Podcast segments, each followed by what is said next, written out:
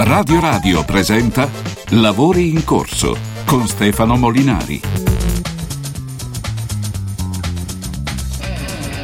2050. Non ci sarà più l'uso del petrolio. Benzina e gasolio non ci saranno più.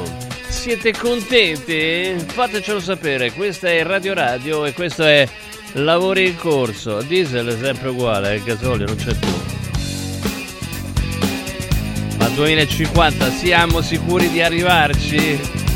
2050. Questa stupida autostrada del sole Come era logico aspettarsi piove Con la pioggia l'automobile sbanda Una vocina dentro dice rallenta 90, 80, 70, 60, 50, 40, 30, 20 Perfino i fari mi si sono spenti Perfino i fari mi si sono spenti Allora è una macchina elettrica questa. Scusa, gli sono spenti i fari e finisce. eh, scusa.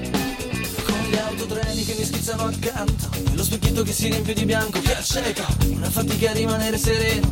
Una fatica troppo grande temo. La testa è pesante, pesante, pesante, pesante. Sembra fatta di roccia. E di benzina solo qualche goccia. Che guaio. Oh, oh, oh.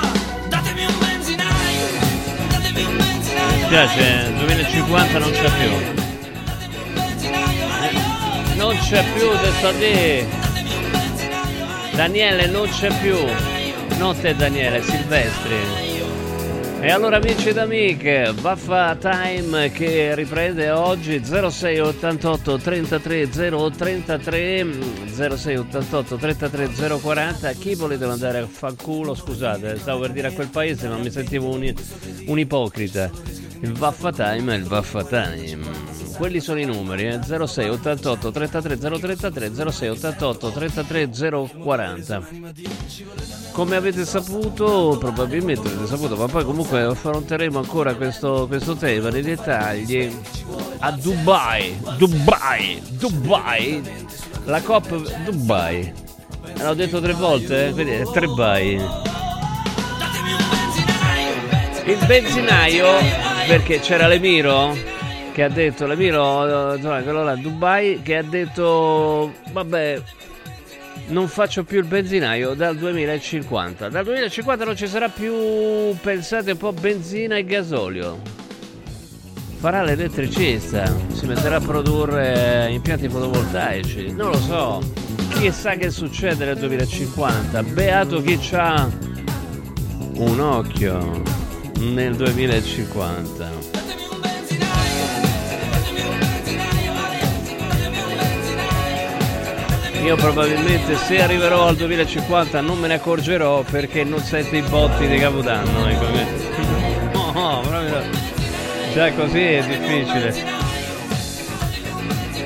Simone Santoro in regia, Martina Santoro in eh, redazione.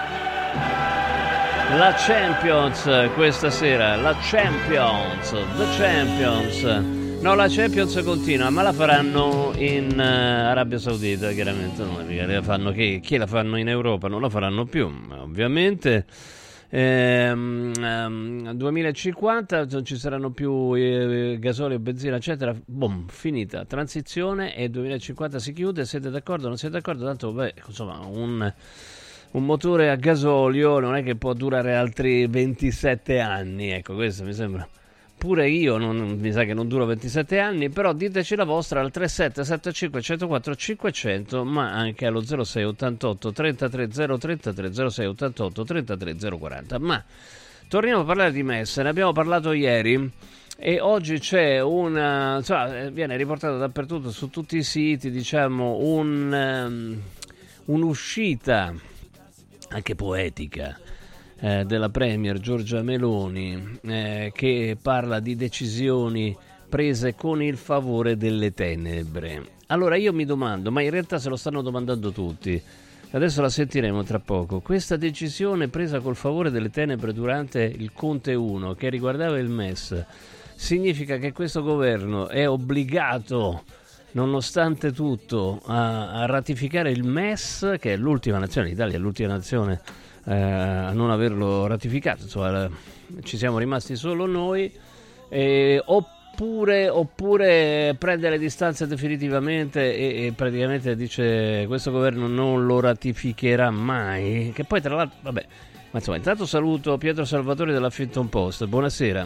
Ciao Stefano, un saluto a tutti gli ascoltatori. Ciao, ciao. Ti sento bello squillante, l'ultima volta stavi messo male, per fortuna adesso insomma è passata. Eh, sì, oh, sì, ecco è passata. Malanni di stagione. Malanni di stagione. Senti, no, è effettivamente piuttosto enigmatica questa uscita aggressiva che però potrebbe non essere così aggressiva oppure è un retropensiero malizioso. No, diciamo che la posizione di Meloni è volta a dire chi oggi ci critica per, per questa cosa e chi in realtà ha dato il via libera alla, al processo di ratifica, cioè Conte con Di Maio ministro degli esteri, era diciamo, il governo Conte 2, quindi quello con il PD, quindi la critica è rivolta a Conte, ma anche al Partito Democratico che oggi invita il governo insomma, a, a ratificare il MES e lei dice sostanzialmente questa roba, cioè questa patata bollente ce l'avete scaricata in mano voi.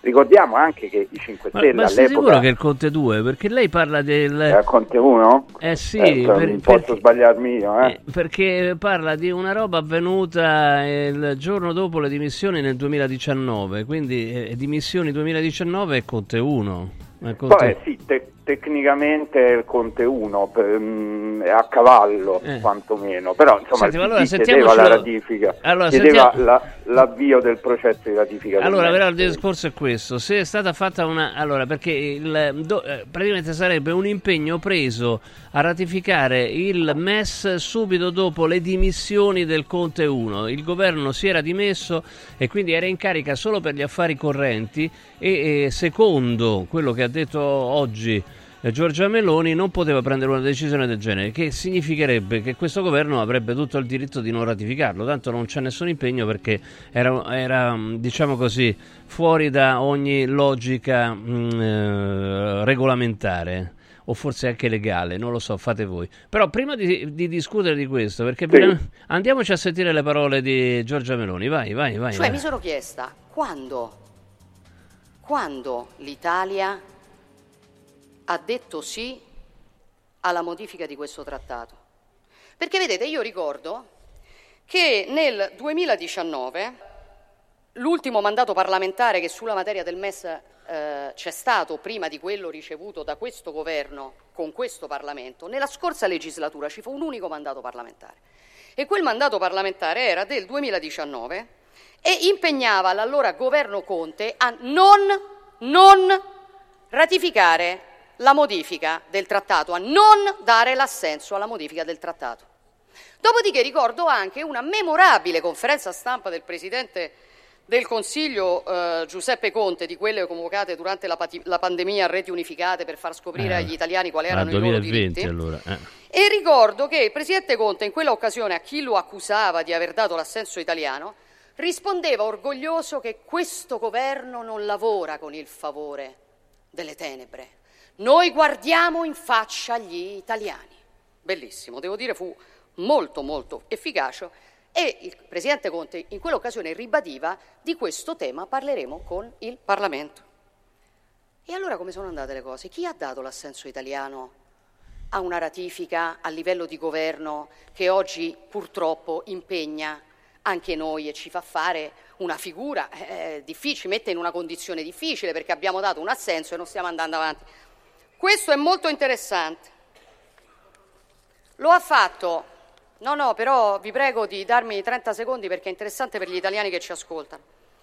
Lo ha fatto il governo Conte, lo ha fatto senza mandato parlamentare e lo ha fatto, udite, udite, un giorno dopo essersi dimesso quando era in carica solamente per gli affari correnti, dando mandato a un ambasciatore, mandato firmato dall'allora ministro degli esteri del Movimento 5 Stelle, Luigi Di Maio, senza un mandato parlamentare, senza che ne avesse il potere, senza dirlo agli italiani e con il favore delle tenebre. Sì, con il favore delle tenebre. E allora forse è oggi che bisogna guardare in faccia agli italiani e spiegargli come sono andate le cose. Grazie.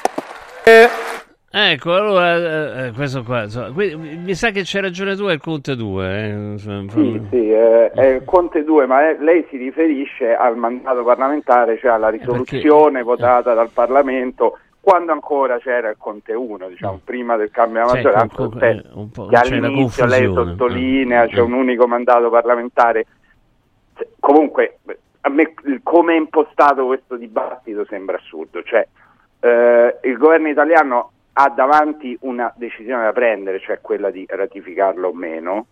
Eh, il discorso di Meloni è volto a dire è colpa del governo precedente, in questo mi sembra molto simile di due governi precedenti, cioè. dei due governi, sì, no, diciamo come topic, no? Mm, cioè, certo, era sì. la, la, classica cosa su cui si appellavano gli stessi 5 Stelle, per certo. esempio, quando c'era qualcosa che non andava, no, il famoso è colpa del governo precedente in realtà a me questo dibattito sembra abbastanza, cioè in Italia si è ideologizzato, si è stressato tantissimo l'argomento ideologico sul MES, nel senso che eh, è diventato in qualche modo una bandiera, no?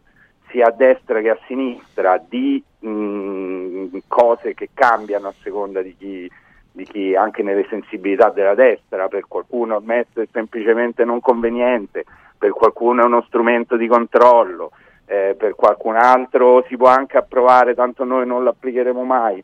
Ma voglio dire, il, il, salva, cioè la ratifica del fondo salva stati non prevede in alcun modo che l'Italia poi debba fare richiesta di accesso al fondo salva stati. Quindi, mm, come dire, è inserito nel meccanismo dei trattati europei per i quali serve la ratifica di tutti gli stati aderenti per entrare in vigore il no dell'Italia semplicemente bloccherebbe mm, viene dire, usato la, un po' come una clava viene usato come una clava per entrare europei. anche mm, eh, nel discorso della riforma del, del patto di stabilità, eh, del patto di stabilità. Sì. però c'è qualcuno cioè, eh, per esempio fonti diplomatiche anche consultate da noi che ci dicono e anche qualcuno del governo dice per esempio Forza Italia in chiaro ma anche qualche leghista non in chiaro, che c'è anche, eh, eh, come dire, c'è un altro modo di vederla, cioè che il non ratificare il MES a noi fa perdere potere negoziale sul tavolo del, del patto di stabilità, perché eh, ci fa perdere credibilità come interlocutori, nel senso noi non stiamo facendo una ratifica per cui il nostro paese si è impegnato comunque vuoi o non bisogna vuoi capire adesso, come si impegna favore delle tenebre eh, favore delle tenebre oppure no. È, è, è, questo il problema. No ma io non ho che veramente giuro. sì, ma è una decisione del governo comunque mm. sì, que- io sul serio non ho capito se questo discorso di oggi di, di Meloni prelude in realtà una ratifica obtorto collo, cioè non so se mi spiego. Cioè, Ma sicuramente, cioè, voglio dire, se lo ratificherà il, e lo ratificherà, cioè, se ci vogliamo eh, eh, eh, scommettere un caffè... Eh, no, ma io non io... lo scommetto perché sono convinto anch'io della stessa cosa, quindi che scommetto contro le mie allora, convinzioni? Non, lo no. ratificherà. Il, eh. il punto è che Meloni ha bisogno oggi di costruirsi, come dire, una narrazione per cui è, per è cui costretta quando... a farlo, esatto, è costretta a fare delle cose che non, che non, voleva fare. Eh, esatto, metterà una clausola che servono i due terzi della maggioranza parlamentare per attivarlo nel caso lo si voglia attivare. Eh, dirà che quello che ha già detto oggi, per esempio, che è una decisione che lei subisce e che non eh. ha che non ha preso lei e che chi oggi la critica lo, lo ha fatto alla chetichella e via discutendo, però mi sembra tutto funzionale alla costruzione di una narrazione della serie non è colpa nostra. Questa cosa qui è già stata fatta in parte con meno enfasi perché poi lì ci sono soldi da spendere con il PNRR. Sia Meloni, sia Fitto, sia tanti esponenti del, del centrodestra e di Fratelli d'Italia hanno sempre detto il PNRR non l'abbiamo scritto noi, è una roba contrattata da Conte. Eh, ri- là sono state fatte, Draghi, sono state fatte altre modifiche, no? sono state altre, fatte altre sì, modifiche. Sì. Comunque, a me pare che ci sia un ottimo rapporto alla fine con la Commissione europea. Insomma, no? siamo tra i pochi ad aver sì, avuto sembra, la quarta rata no? de, de, de, del PNRR. no, ma io, io citavo il PNRR perché di fronte a tante critiche tanti esponenti del centrodestra, in primis Meloni e Fitto, hanno detto questi sono accordi europei che quando sono stati negoziati noi eravamo all'opposizione, quindi non siamo noi ad aver certo. deciso che eh. gli asili dovevano essere finanziati, un target irraggiungibile, eh, ma ce lo siamo ritrovati tra le mani. Poi lì la discussione è più semplice perché alla fine, ripeto, sono tanti soldi in ballo, quindi è molto nell'interesse del governo comunque di andare avanti su quella storia e quindi come dici bene tu la rinegoziazione, la terza e poi la quarta rata e via discorrendo. Però questo, come dire, eh, questo filo narrativo in parte è già stato usato nel PNRR. Sul MES ovviamente si esaspererà perché c'è tanta parte dell'elettorato del centrodestra e di Fratelli d'Italia in cui fino ad oggi è stato raccontato il MES è il male assoluto, adesso semplifico mm. ovviamente e quindi devono trovare un modo per uscirne, per, rend- per, per non avere un effetto boomerang certo. troppo... Per, per, per, doverlo spiegare eh, agli elettori che non lo capirebbero. Oh, tra l'altro, per far capire qual è il rapporto tra mh, Commissione europea e governo italiano, no? c'è una cosa incredibile perché sono arrivate due agenzie una dietro l'altra. Allora, fonti della Commissione europea Insomma, quindi vuol dire che qualcosa di um, rilevante, insomma, no, no, si rimane nell'anonimato, ma insomma è, non viene smentita, approvano, approvano l'accordo tra Italia ed Albania. Dopo cinque minuti arriva la notizia dell'Alta Corte albanese che sospende la ratifica dell'accordo tra Italia ed Albania. Cioè, che so, cioè, cioè, sono cose allu- strane queste, eh? veramente molto, molto strane. Sì, lì c'è una questione, diciamo, tutta interna. Quella sui, alla... sui migranti, eh, che possono sì, essere, certo. lo spiego a chi ci ascolta, evidentemente, che migranti raccolti fuori dalle acque territoriali italiane eh, possono essere trasferiti direttamente in centri di rimpatrio che si trovano al, su, in territorio albanese. Questa è la... E che però figurerebbero i centri stessi come giurisdizione italiana sì. non albanese. In territorio albanese. Mm-hmm. No, lì c'è una questione interna all'Albania, eh, nel senso che e poi nel mondo al contrario, no? E di Rama è della famiglia. Ah, sei un vannacciano, sei un vannacciano se vogliamo, sono un po' annacciato.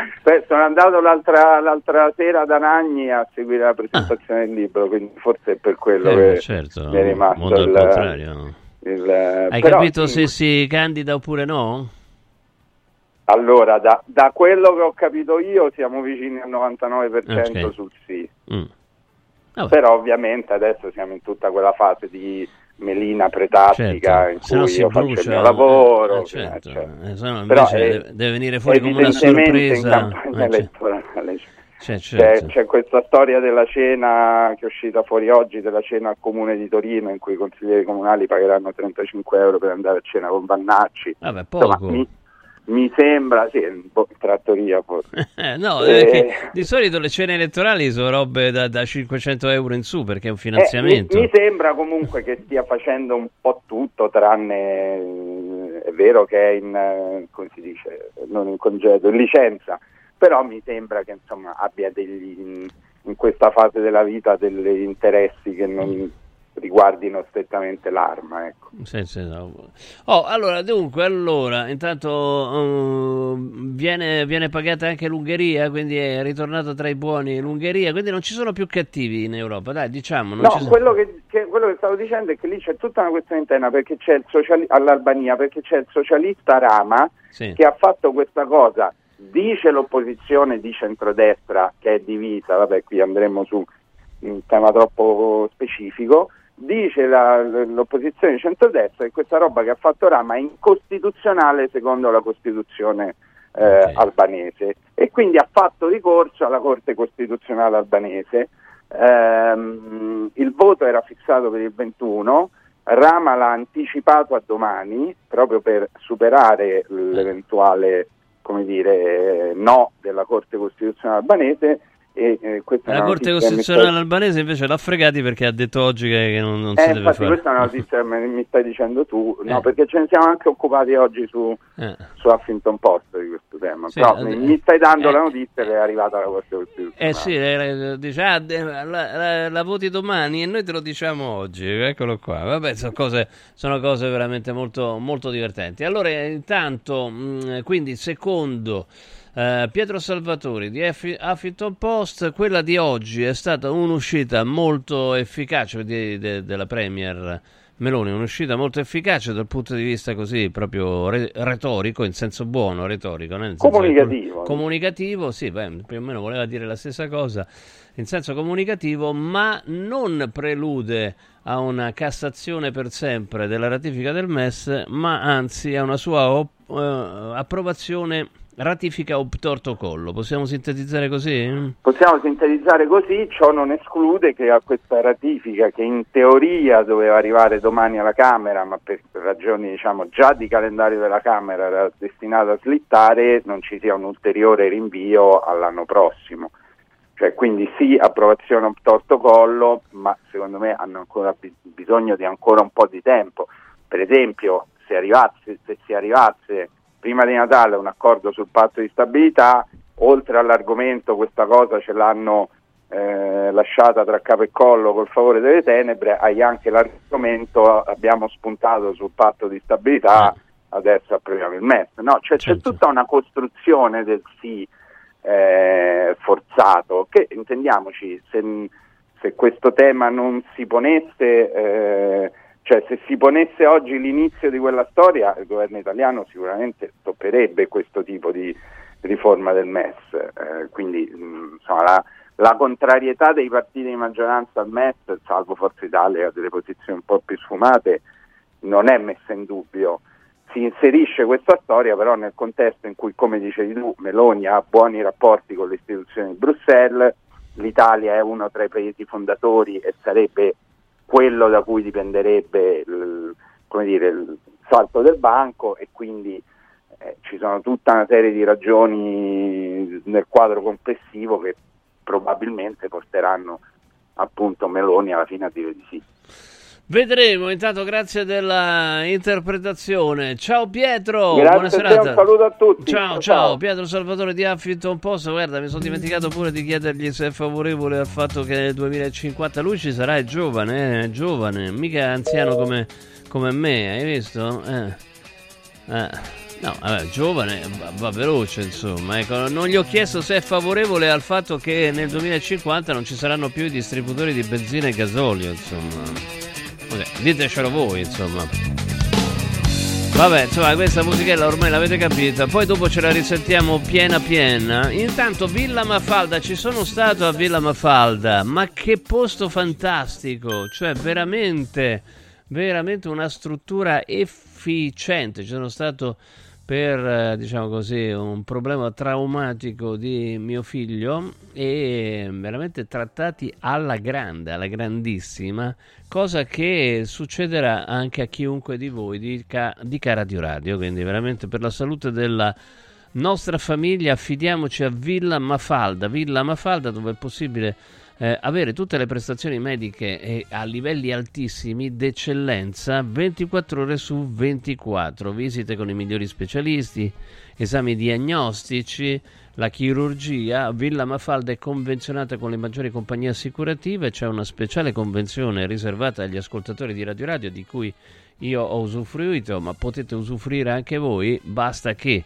quando chiamate Villa Mafalda, anzi vi do il numero 0686 0941 06 860941 dite eh, sono un'ascoltatrice o un ascoltatore di Radio Radio. Parte subito la convenzione, quindi si possono fare eh, delle cose anche parecchio complesse a condizioni straordinarie. Eh. 06860941 info e prenotazioni su villamafalda.com villamafalda.com sta in un posto molto bello vicino a Villa Ada insomma veramente mm, veramente una gran struttura. Sono stato molto contento di averla conosciuta personalmente. Proprio l'altro ieri è successo no ieri ieri addirittura vedi come vola il tempo, veramente una cosa incredibile. State cercando lavoro oppure state già lavorando e volete cambiare lavoro? Beh, affidatevi a Valori SPA, l'agenzia per il lavoro che ricerca e seleziona personale in tutta Italia. Inviate il vostro curriculum attraverso il sito valorispa.it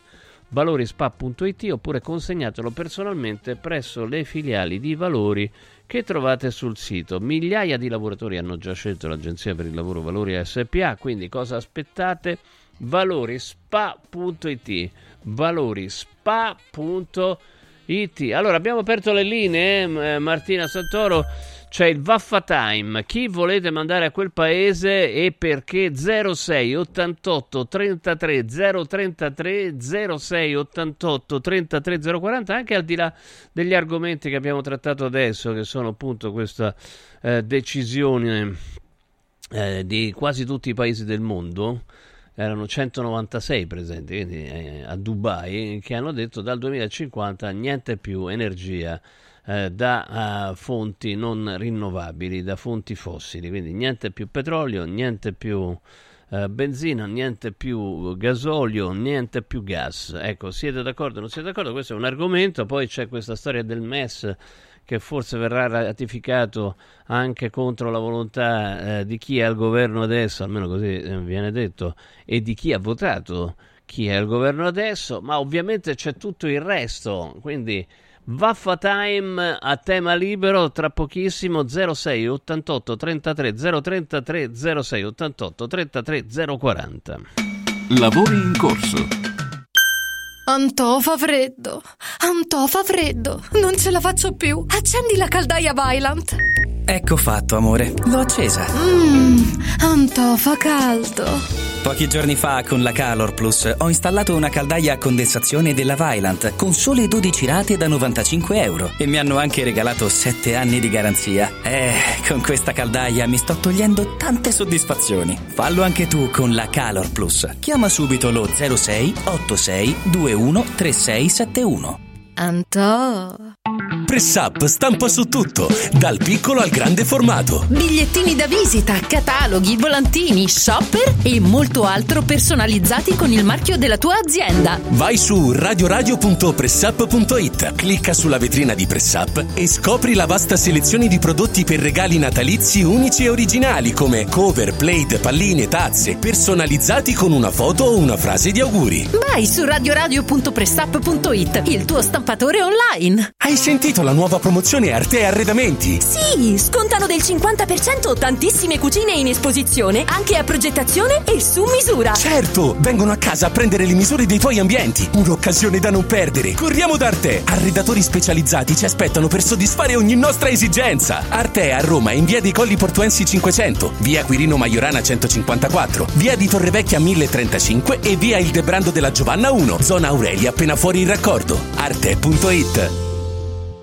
16 e 17 dicembre, Xmas Weekend da Valentino, concessionaria Volkswagen. Il tuo regalo di Natale con sconti fino a 5.000 euro su tutta la gamma in pronta consegna. E extra sconto fino a 2.000 euro su 1.000 auto usate certificate, conti cross da 177 euro al mese e passaggio omaggio. 16 e 17, Xmas Weekend da Valentino, con grandi eventi e straordinarie degustazioni natalizie. In via Tiburtina 1097, via Prenestina 911, via Tuscolana 1233, via Paesiello e Largo Lanciani. ValentinoAutomobili.it il Natale è d'oro da Universo Oro. Se vuoi vendere il tuo oro, questo è il momento giusto. Universo Oro ti offre una quotazione straordinaria a partire da 41 euro al grammo. 41 euro al grammo netti senza commissioni, con pagamento immediato. Ottieni il massimo. Scegli Universo Oro, dove il Natale è d'oro. 800 13 40 30. Universo-oro.it Sportello Legale Sanità. 12 anni di giustizia ottenuta e di giusti risarcimenti alle famiglie colpite dalla mala sanità. Come per danni provocati in banali interventi ortopedici o per danni o decessi provocati da mancata diagnosi di patologie tumorali. Sportello Legale Sanità. A disposizione di tutti gli italiani contro la mala sanità, senza alcun costo anticipato. 800 700 802 sportellolegalesanita.it Vuoi un capodanno col botto? Vai a colpo sicuro. Festeggia con i colori e i suoni della pirotecnica Santo Stefano. I migliori marchi sicuri e garantiti. Vastissimo assortimento di fuochi d'artificio, fumogeni, torce e tanto altro. Si realizzano spettacoli pirotecnici di ogni genere. Fatti consigliare da un'esperienza ventennale e sconti pazzi per gli ascoltatori. Pirotecnica Santo Stefano. A Centocelle, via dei Gelsi 23 e viale Ionio 321. Pirotecnicasantostefano.it. Aperti la domenica. Gross, maestri del fresco. Ovunque a Roma c'è un nostro supermercato. 180 punti vendita per offrirti ogni giorno i migliori prodotti disponibili sul mercato. Dal 5 al 14 dicembre 50 grandi marche sotto costo, come Coca-Cola o Coca-Cola Zero, due bottiglie da 1,35 litri a solo 2,49 euro. Supermercati Gross, maestri del fresco. Basta fatica e mai più plastica. Da oggi con Water Solution hai l'opportunità di avere a casa, in ufficio o nella tua attività acqua depurata naturale, gassata e refrigerata senza limiti e il risparmio è garantito. Per saperne di più, chiama Water Solution all'882 66 88 per ricevere un'analisi gratuita della tua acqua. Water Solution, soluzioni green per una corretta purificazione delle acque. Anche quest'anno gli appassionati del freddo hanno il loro villaggio ghiacciato, con piste di pattinaggio sul ghiaccio, musica, eventi, animazione, intrattenimento, area food and beverage, otto fantastiche location presso Auditorium Parco della Musica, Foro Italico Santa Claus Village, Piazza Re di Roma, Via delle Cave di Pietralata, Collina Fleming, Centro Commerciale Le Torri, a Cerveteri e a Latina. Visita il sito iceparkweb.it e scopri la pista più vicina a te e gli eventi in programma. Ice Park, il più grande circuito d'Italia. Lavori in corso.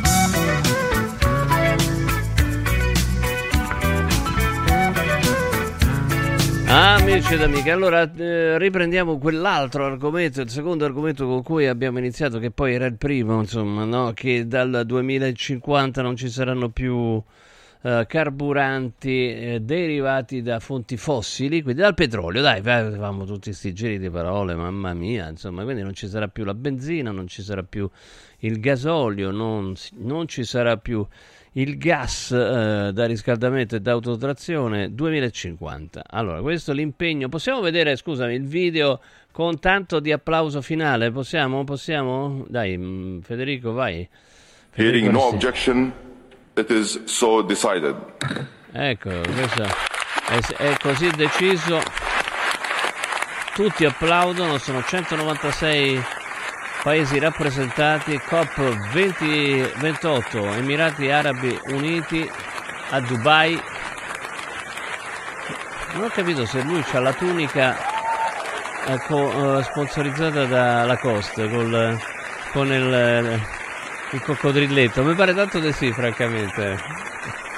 No, vabbè, che importante anche questa è una notizia che la Costa si è messa a fare le tuniche, le tuniche arabe. Molto bello, questa è la decisione. Con noi il professor Leonardo Becchetti, buonasera.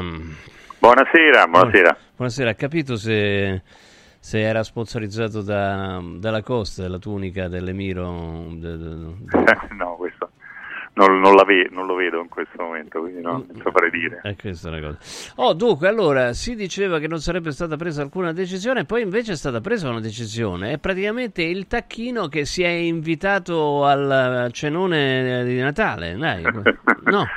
Sì, un po' sì, un po' sì. Eh, beh, questo segna un po' la portata anche storica di questo accordo, però dobbiamo anche considerare che i paesi arabi sono tra quelli, i paesi petroliferi sono da quelli che hanno creato, stanno usando in questo momento i, loro, i soldi dalle rendite, delle rendite petrolifere per fare dei progetti straordinari sulle rinnovabili, alcuni dei più importanti sono in quei paesi. Quindi secondo me loro hanno benissimo chiaro il fatto che eh, nel tempo bisogna uscirne. Il compromesso eh, secondo me si gioca tutto su quel verbo, no? hanno, hanno tolto phasing out che vuol dire stabilire degli step per azzerare e hanno messo transitioning away che più o meno vuol dire che si farà la transizione allontanandosi dalle fonti fossili in modo ordinato, eh, accelerando l'azione in questa decade che è questa qui più importante eh, col fine di arrivare a net zero nel 2050. Quindi, Transition in the al- way, sì, mi, guarda, mi ricordo. Transitioning away, sì. Ma se- sembra, sembra una, una canzone, dai, una cosa. Eh, oh, Sì, oh, sì, sì. oh, my way, no, era è way. eh, questo. Però fa Dai, sempre piacere dai. sentirlo, dai. Fra- eh, Poros Frank, Face, E vedi? questa è l'eleganza della lingua anglosassone in questi casi è notevole. Vedi, anche lui parlava di phase, phasing out, no? Perché in effetti, Eh. attenzione, raccontiamolo un attimo, questa canzone qua, che è diventata anche un po' l'inno di qualche squadra di calcio, per esempio della Lazio, tipo, è la storia tristissima di un uomo che sta per morire, che sta per morire, che guarda indietro alla sua vita e dice che in fondo le cose che ha fatto non le rimpiange. Cioè che è una cosa di una tristezza infinita, il testo di questa canzone, eh, veramente. Fa- fa- fa- fallo sentire?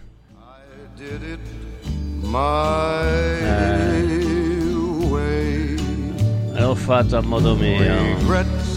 I've had a few. Sì, c'ho qualche rimpianto, ma, ma poi neanche tanti, dai. mm. E poi c'è The Final Curtain che in Eh, Final effetti parla della eh, eh, fine certo. che arriva. Eh certo, ti- tira il, sipario il sipario e, e arrivederci grazie. Io inviterei veramente gli amici tifosi a riflettere sulle parole di questa canzone e pensare che è una canzone di una tristezza infinita. Po- Poi fate voi, se volete continuare a farlo come, come inno, fate pure, no? Oh, allora, transition away, quindi sì, ehm, progressivamente si dovrebbe diminuire l'uso Ah, poi non ho, non ho parlato del carbone, eh, perché il carbone è ancora presentissimo nel bilancio. No, però c'è il punto B. No, no, dicevo, in questo momento è presentissimo, no, cioè, quello. cioè addirittura paesi tra virgolette virtuosi come la Germania hanno aumentato di moltissimo Loro l'uso nella dichiarazione dicono di accelerare gli sforzi per il phase down del, car- del carbone che non è stato ancora eliminato, quindi lì sono diciamo più drastici ecco, sul, sul carbone. Oh, ma ci si- Eh, la domanda vera è: ci si può fidare? Ci si deve fidare? Perché in realtà, eh, nonostante gli altri, gli altri eh, accordi, eccetera, eccetera, eh, ci sono paesi molto grandi, molto eh, importanti che hanno aumentato moltissimo la percentuale di anidride carbonica immessa nell'atmosfera. E Io par- parlo per esempio della Cina e dell'India, no? ma anche degli Stati Uniti, peraltro. eh, Quindi manco, manco a dire che loro se la sono. Anche perché sono anche gli Stati Uniti è produttore di petrolio, quindi dice: Ma sai che c'è? Ma insomma, se lo produciamo, usiamolo pure. Insomma, no? Quindi, No, io le, le elementi di ottimismo che vedo sono, sono tre. Uno è il fatto che, come dice anche questa dichiarazione, le tecnologie ormai eh, rendono la, la produzione di energia da rinnovabili molto, più, molto meno costosa del resto e questo lo dice grazie agli avanzamenti tecnologici, l'economia di scala, eccetera, proprio nella dichiarazione. Ed è vero, è così, e, e quindi anche quell'obiettivo di triplicare la, la quota di energia prodotta rinnovabili di fatto non è, un- non è una cosa pazzesca, se noi guardiamo in questo momento sta aumentando in modo non lineare. È chiaro che per esempio l'ultimo dato ci dice che 4 quinti delle nuove eh, fonti di energia create diciamo, negli ultimi due anni sono dalle rinnovabili. Quindi è chiaro che prima che si trasforma il panorama ci vorrà un po', però la direzione secondo me è quella, sia delle tecnologie che del mercato. E, e poi eh, l'altra cosa che purtroppo mi rende, più, mi rende ottimista è il fatto che diciamo, il clima ci metterà sempre di fronte a nuovi diciamo, allarmi e quindi la gente avrà tempo per rifletterci. La dichiarazione vale quello che vale, però è interessante perché fissa uno scenario dove almeno a parole i paesi si dichiarano tutti a favore di questa direzione. Poi sappiamo che sono dichiarazioni non vincolanti giuridicamente perché non esiste nessuna autorità mondiale che può sanzionare un paese se non rispetta queste cose. Quando Trump è uscito dagli accordi di Parigi nessuno ha potuto dire nulla agli Stati Uniti, quindi il valore delle dichiarazioni è nel fissare un quadro di riferimento, no? un orizzonte verso cui tendere, Eh, però poi ecco, eh, la fiducia secondo me viene da altre cose e, e tutto tipo, dipenderà... per esempio, quale? Quali? No, ho detto quella- il fatto che, che costa molto meno fare energia da rinnovabili, che nel mondo eh, l'ultimo anno 4 quinti delle, delle nuove fonti di energia create sono da rinnovabili e che stiamo assistendo a un aumento non lineare in questo momento di questo, eh, di, di questo shift verso le fonti rinnovabili. Quindi il mercato e tecnologia vanno nettamente in questa direzione qui.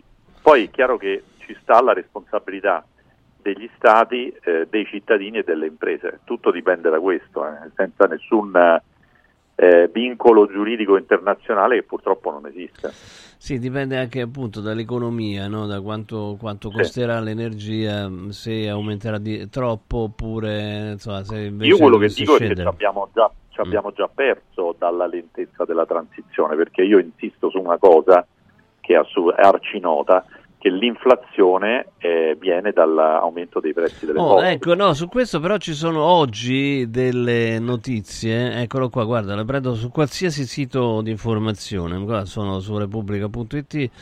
Um, eh, bollette, crolla il prezzo dell'energia, ecco come, come, le rinnovabili ci fanno spendere di meno, ma poi ce n'era un altro che eh, riguardava appunto il calo del prezzo del petrolio e del gas, che però non è, ancora una volta non è una buona notizia. Insomma, ecco, questo è, è, vediamo un po' se lo ritrovo. Comunque, insomma, sta, eh, influisce ovviamente sul, sull'inflazione. No? Se cala il prezzo del petrolio. Eh, se, a questo punto tutti gli energetici in realtà stanno calando e questo. E poi i costi di produzione delle aziende che dipendono moltissimo dall'energia calano, dei prezzi alimentari e tutto quanto a cascata. Eh sì, eh, eh, perché ancora una volta dice non è un buon segno, ma mm, per, perché? Perché ma, dice... Vorrei leggere l'articolo per capire perché non lo è. Non sarà un buon segno per i produttori di petrolio, ma per tutti che hanno per fatto festa altri, in questi sì. anni, per tutti gli altri direi proprio di sì. Ah. Mm, quindi ho detto questo, insomma, ci affidiamo alla buona volontà, ecco, la buona volontà di quelli eh. che hanno sottoscritto questo, questo accordo, no? Perché c'è sempre quella quella sindrome no, del, di Nimbi, no? comincia te. No, comincia certo. te a fare le cose. Io poi magari vedo se, se, farlo o non farlo. Magari mi conviene non farlo, farlo dopo di te, insomma, no? Perché magari certo. sfrutto certo. quel tot di tempo per avere ancora energia a basso costo, insomma, no? Può essere, insomma, c'è, c'è questo rischio. No, no, costa meno, eh? costa meno l'energia da rinnovabili, però il NIMBY c'è anche per motivi di paesaggio, per motivi estetici, per tanti motivi, no? Soprattutto lo vediamo su, sui grandi progetti dell'eolico offshore, eh. sui progetti del fotovoltaico in, in agricol- nelle zone agricole.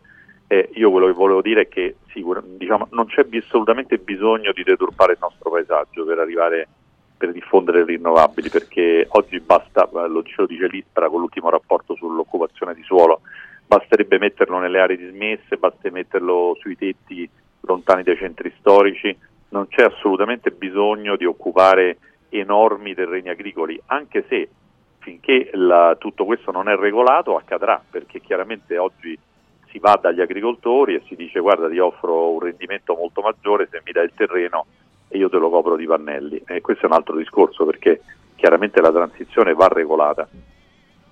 Oh, intanto eccolo che l'ho trovato, eh, l'articolo è del Fatto Quotidiano, vedi, quotazione di petrolio e gas in caduta libera, bene per l'inflazione, tasse e bilanci familiari, mali per i segnali dell'economia, cioè quindi che sarebbe una riduzione dovuta al fatto che c'è meno richiesta, eh, quindi cioè, che, che c'è in, in, un, in, alcune zone del mondo una tendenza mh, alla stagnazione, insomma, no? Questo... Sì, ma questo appunto non è, non è che dipende, dal, è una conseguenza, mm. il fatto che il prezzo delle fossili cali non è una, una causa. Tra Vedi, l'altro, l'Unione Europea è in una condizione di stagnazione, le prospettive, se confermate, sono di una ripresa al rallentatore ed è per questo che c'è meno richiesta eh, di petrolio e gas e, e, quindi i prezzi scendono, insomma è una legge ba- Un vantaggio però in questo, in questo momento che è stato immediatamente sottolineato dalla borsa che è andata molto bene nell'ultimo mese è che ci si aspettano tassi di interesse che non salgano più, anzi che potrebbero scendere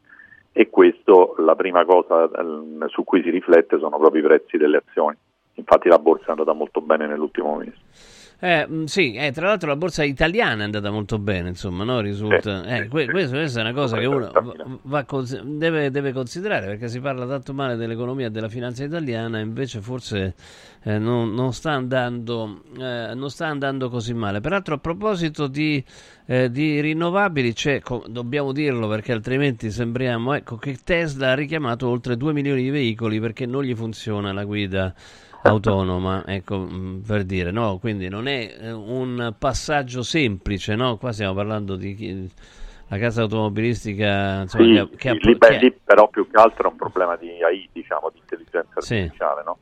Perché che tra l'altro io sono convinto che diventerà la norma, perché la cosa più facile che può fare l'intelligenza artificiale con i sensori è parcheggiare una macchina o guidare una macchina, Sì. cioè è la cosa più semplice Sempre che, che può fare. tu abbia aggiornato oh, le mappe no? con i Ah, sensi certo, vietati, perché certo. potresti pure, se ti dimentichi di Giusto. aggiornare la guida mm, automatica, poi vai a sbattere contro un, un, Vero, contro quello è un tram. problema anche dei navigatori che abbiamo adesso, che tante volte ci, ci vogliono mandare su zone con sensi vietati. Sì, sì. Assolutamente, assolutamente sì. Allora, 2 milioni di auto mh, di Tesla, lo diciamo, Model S 2012-2023. Dai, Ammazza, dal 2012 le fanno, incredibile. Non pensavo fosse più recente. Model X 2016-2023, Model 3 2017-2023, Model Y 2020-2023, due- oltre 2 milioni di vetture perché eh, i controlli del pilota automatico sono insufficienti, aumentano eh, i rischi di incidente. Ecco, questo è quello che... mm,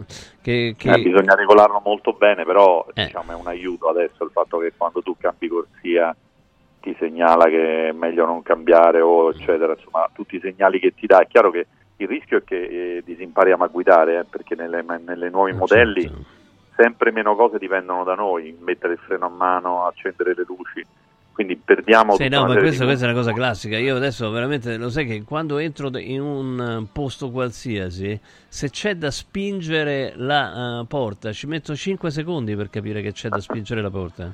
Perché mi sono ab- abituato alle porte che si aprono da sole, no? che, quindi non- che con la cellula eh, di- e rimango là come uno scemo.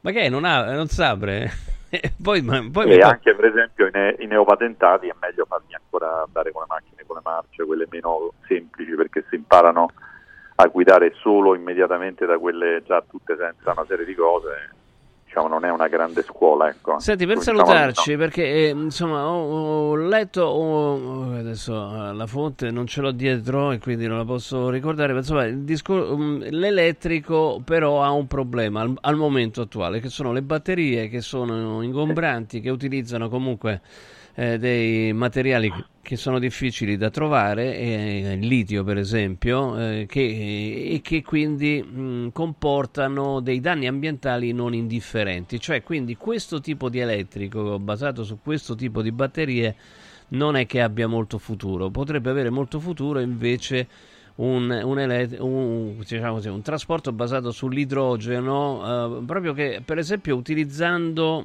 eh, chiaro nel futuro la fusione nucleare, ma quando ci arriveremo non si sa esattamente perché ci sono dei problemi tecnologici enormi, però per esempio per, eh, per utilizzare l'idrogeno si può fare con l'elettrolisi alimentata proprio dall'eolico, mh, dall'eolico marino che avevi ricordato te, l'eolico offshore. Sì. Ecco, Però allora l'idrogeno costa tantissimo il processo Al di elettrolisi per produrre energia verde. se sì, però lo fai col ora- vento, col vento no, No, no. però l'idrogeno ci servirà anche per, per le aziende energivore, per produrre l'acciaio, eccetera. Però diciamo sui trasporti al momento l'idrogeno vince solo sui trasporti molto pesanti, cioè gli aerei, le navi, perché per, eh, per il discorso delle auto è diciamo ormai l'infrastruttura va in quella direzione e il progresso sulle batterie è molto forte, già ci sono batterie che usano, che usano altri materiali, che costano meno, cioè io penso che nel giro di 2, 3, 4 anni eh, ci sarà la convergenza del prezzo dell'auto elettrica all'auto con motore a scoppio.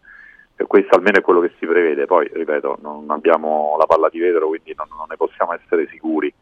Però io credo che la strada sulle, sulle automobili sia tracciata, mentre l'idrogeno resta importante appunto per i trasporti pesanti e per la produzione di alcuni beni nelle aziende energivore. Infatti abbiamo risposto, hai risposto a Robert e dice scusate ma aerei e navi come verranno alimentate insomma Eh, certo, Con- no- certo. no- non con le batterie insomma No. con- o almeno non con le batterie presenti oggi insomma questo mi sembra, Certo, mi sembra ovvio Eh, professor Becchetti grazie e mm, buona Champions comunque eh. mi raccomando la Sappiamo viva su... C'è qualche minima speranza, qualche piccola speranza. per che cosa? Sembra tifoso del Milan? No, insomma, no. No, no, no, Tifoso no, della Lazio. eh. Esatto, della esatto. Lazio. Vabbè, minima speranza, è che già qualificata eh, la Lazio. Non so, non so. Sì, sì, no, per arrivare primi sarebbe una bella, un bel vantaggio. Gra- Poi sappiamo. eh, beh, poi vedremo, vedremo. Comunque la racconteremo, ci segua e, e poi partecipi Bene, pure alla botta caldo, eh, mi raccomando. Alla sera. Grazie, ciao, ciao. Arrivederci, arrivederci. Grazie al professor Leonardo Becchetti.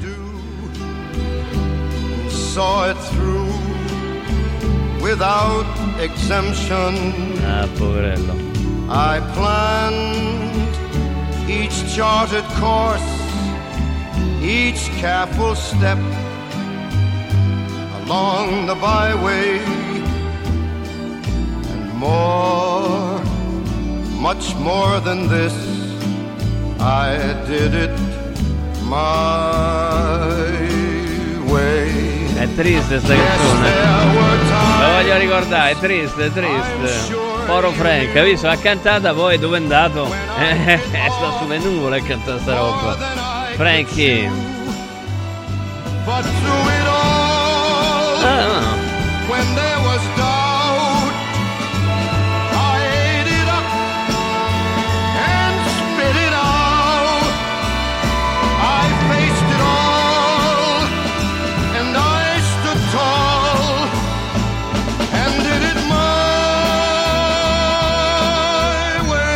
Però gli potevi dire qualsiasi cosa che era triste, che, cioè, però grande voce, eh, grandissima voce.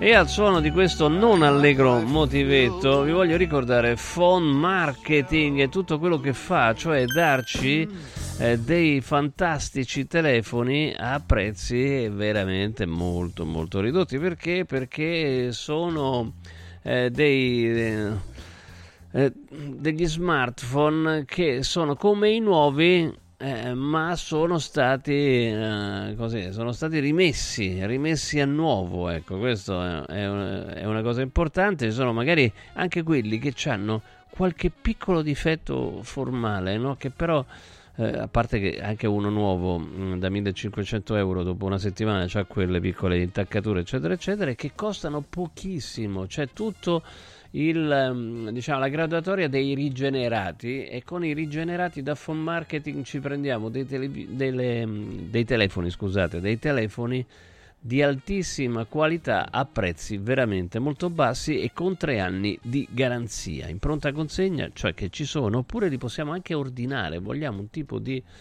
eh, telefono e phone marketing ce li dà phone marketing. È possibile acquistare anche eh, prodotti nuovi, ovviamente, e rigenerati con rate fino a 12 mesi o fare la permuta, cioè cambiare il nostro vecchio telefono con uno nuovo o vendere il proprio usato con pagamento immediato e poi sono arrivate le novità, le novità, le cover personalizzate, ci sono tante idee.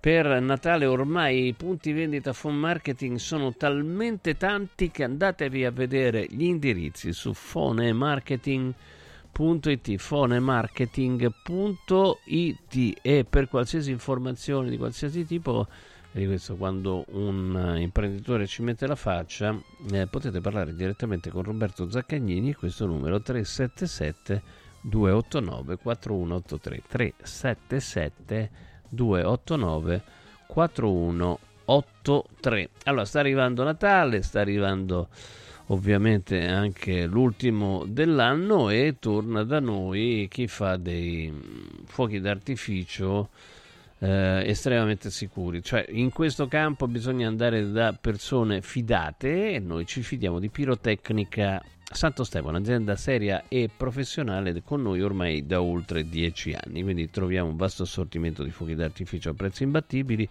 razzi, eh, torce, fumogeni e tanto altro sicuri e garantiti con il marchio CE, quindi marchio di sicurezza. Pirotecnica Santo Stefano che ci aspetta a Centocelle, via dei Gelsi 23 e a Roma Nord in viale Ionio 321. Trovate comunque tutti gli indirizzi e tutte anche mm, loro produzioni sul sito pirotecnicasantostefano.it pirotecnicasantostefano.it sono aperti anche la domenica allora tanti messaggi che sono arrivati ma come si spiega che anche gli arabi che vivono di petrolio hanno applaudito l'eliminazione del consumo di idrocarburi? Domanda Gina e perché come ha detto come ha detto il professor Becchetti, loro hanno investito una parte non indifferente dei proventi del petrolio, eh, che insomma, decenni che hanno accumulato denaro, insomma, hanno comprato eh, di tutto in tutto il mondo. Per esempio, eh, sta giocando adesso a Belgrado una squadra che si chiama Manchester City, che insomma, eh, non so se ancora è la più forte del mondo, ma insomma lo è stato a lungo che è di proprietà araba, per esempio, tanto per il Paris Saint Germain, insomma tanti, nel Newcastle, vedi, cioè, eh, hanno, hanno talmente tanti soldi che si sono comprati praticamente il calcio mondiale, quando si sono scocciati di comprare il calcio mondiale hanno portato il meglio del calcio mondiale a casa loro per dire. E eh, come hanno investito nel calcio hanno investito anche sulle energie rinnovabili. Ecco perché hanno votato a favore. Poi che eh, che lo facciano tutti, cioè che tutti rinuncino all'uso di gas e petrolio entro il 2050, insomma ho i miei dubbi, non so voi, continuate a mandarci messaggi 3775 104 500. Lavori in corso. Caro Babbo Natale, quest'anno vorrei tanto rendere speciale il Natale. Oh, oh, oh! Merry Christmas! Da Occhiali in Cantiere, il Natale è già speciale con il 50% di sconto su tutti gli occhiali, da vista e da sole. Affrettati! La magia degli sconti di Natale è fino al 31 dicembre. Buone feste da Occhiali in Cantiere, Capena Colleferro Frosinone. Venerdì 22 dicembre, vediamoci nello store di Colleferro con la diretta di Radio Radio dalle 14 alle 18. Oh, oh, oh! Villa Mafalda, il punto di riferimento a Roma per la tua salute. A Villa Mafalda l'esperienza medica incontra l'alta tecnologia. Una proposta completa di prestazioni eseguite in totale comfort e sicurezza. Esami diagnostici con le strumentazioni più all'avanguardia. Chirurgia endoscopica e robotica per interventi meno invasivi e una guarigione più rapida. Assistenza medica 24 ore su 24 tutto l'anno, compreso i festivi. Villa Mafalda è in via Monte delle Gioie 5 a Roma. Villa Mafalda mafalda.com. Convenzionata con le maggiori compagnie assicurative. Una speciale convenzione è riservata agli ascoltatori Radio Radio. Devo organizzare una cena aziendale e vorrei un locale accogliente con la giusta atmosfera. Scegli Comodo Mercato Trevi, un open space dal design moderno, comodo per i grandi spazi e soprattutto per l'ampia scelta di eccellenze gastronomiche, con 5 ristoranti a vista per soddisfare ogni palato. Comodomercatotrevi.it, la cornice perfetta per eventi di successo. Roma, via del Lavatore 88, a pochi passi da Fontana di Trevi. Mettiti comodo. Serial Killer Exhibition presso l'ex carcere Rocca Colonna a Castelnuovo di Porto, Roma. Ultima tappa in Italia. Info su italmostre.com. Il sistema Brick rivoluziona il modo di costruire, di progettare, di razionalizzare e gestire il cantiere. Le tramezze e le fodere interne degli appartamenti possono essere realizzate al momento della vendita, consentendo agli acquirenti di personalizzare la distribuzione degli ambienti. In una settimana si otterranno le pareti completamente tinteggiate e asciutte. State progettando un edificio? Venite a trovarci al punto Prefedil in via Prenestina 956 a 500 metri all'interno del Gran. Gross, maestri del fresco. Ovunque a Roma c'è un nostro supermercato. 180 punti vendita per offrirti ogni giorno i migliori prodotti disponibili sul mercato. Dal 5 al 14 dicembre 50 grandi marche sotto costo, come Mutti passata, due bottiglie da 700 grammi a solo 1,99 euro. Supermercati Gross, maestri del fresco. Confartigianato è da più di 70 anni al servizio degli imprenditori e delle loro famiglie, erogando servizi come fisco, credito, avvio d'impresa, export, formazione, consorzio energetico, assistenza sanitaria, CAF e patronato. Abbiamo federazioni di categorie e mestieri firmatari dei principali contratti collettivi nazionali di lavoro e presenti in tutti i livelli istituzionali. Dove c'è impresa, c'è Confartigianato. Confartigianatoroma.it Salve, sono Roberto Zaccagnini e vi aspetto nei negozi Phone Marketing con i migliori smartphone, iPhone, tablet e notebook nuovi e rigenerati ai prezzi più bassi d'Italia. Possibilità di permuta, pagamento immediato del vostro usato, rate fino a 12 mesi. Da Phone Marketing, accessori e cover personalizzate. Siamo in tutta Roma, a Belletri e a Monteporzio Catone fonmarketing.it per acquistare e scoprire tutti i prodotti in promozione. Per info 377 289 4183. Press Up stampa su tutto, dal piccolo al grande formato. Bigliettini da visita, cataloghi, volantini, shopper e molto altro personalizzati con il marchio della tua azienda. Vai su radioradio.pressup.it, clicca sulla vetrina di Press Up e scopri la vasta selezione di prodotti per regali natalizi unici e originali come cover, plate, palline, tazze, personalizzati con una foto o una frase di auguri. Vai su radioradio.pressup.it, il tuo stampatore online. Mamma, io mi annoio! E allora preparati, ti porto all'Uneur Park! Dentro la città, posto meraviglioso a Roma, aperto tutto l'anno. Un giardino magico dove divertirsi tra giostre, spettacoli e fantastiche feste. E a dicembre l'ingresso è gratuito con il villaggio di Natale, la pista di pattinaggio, la casa di Babbo Natale, animazione e spettacoli a tema. Mamma, io sono già in macchina. Info e biglietti su luneurpark.it. Lavori in corso.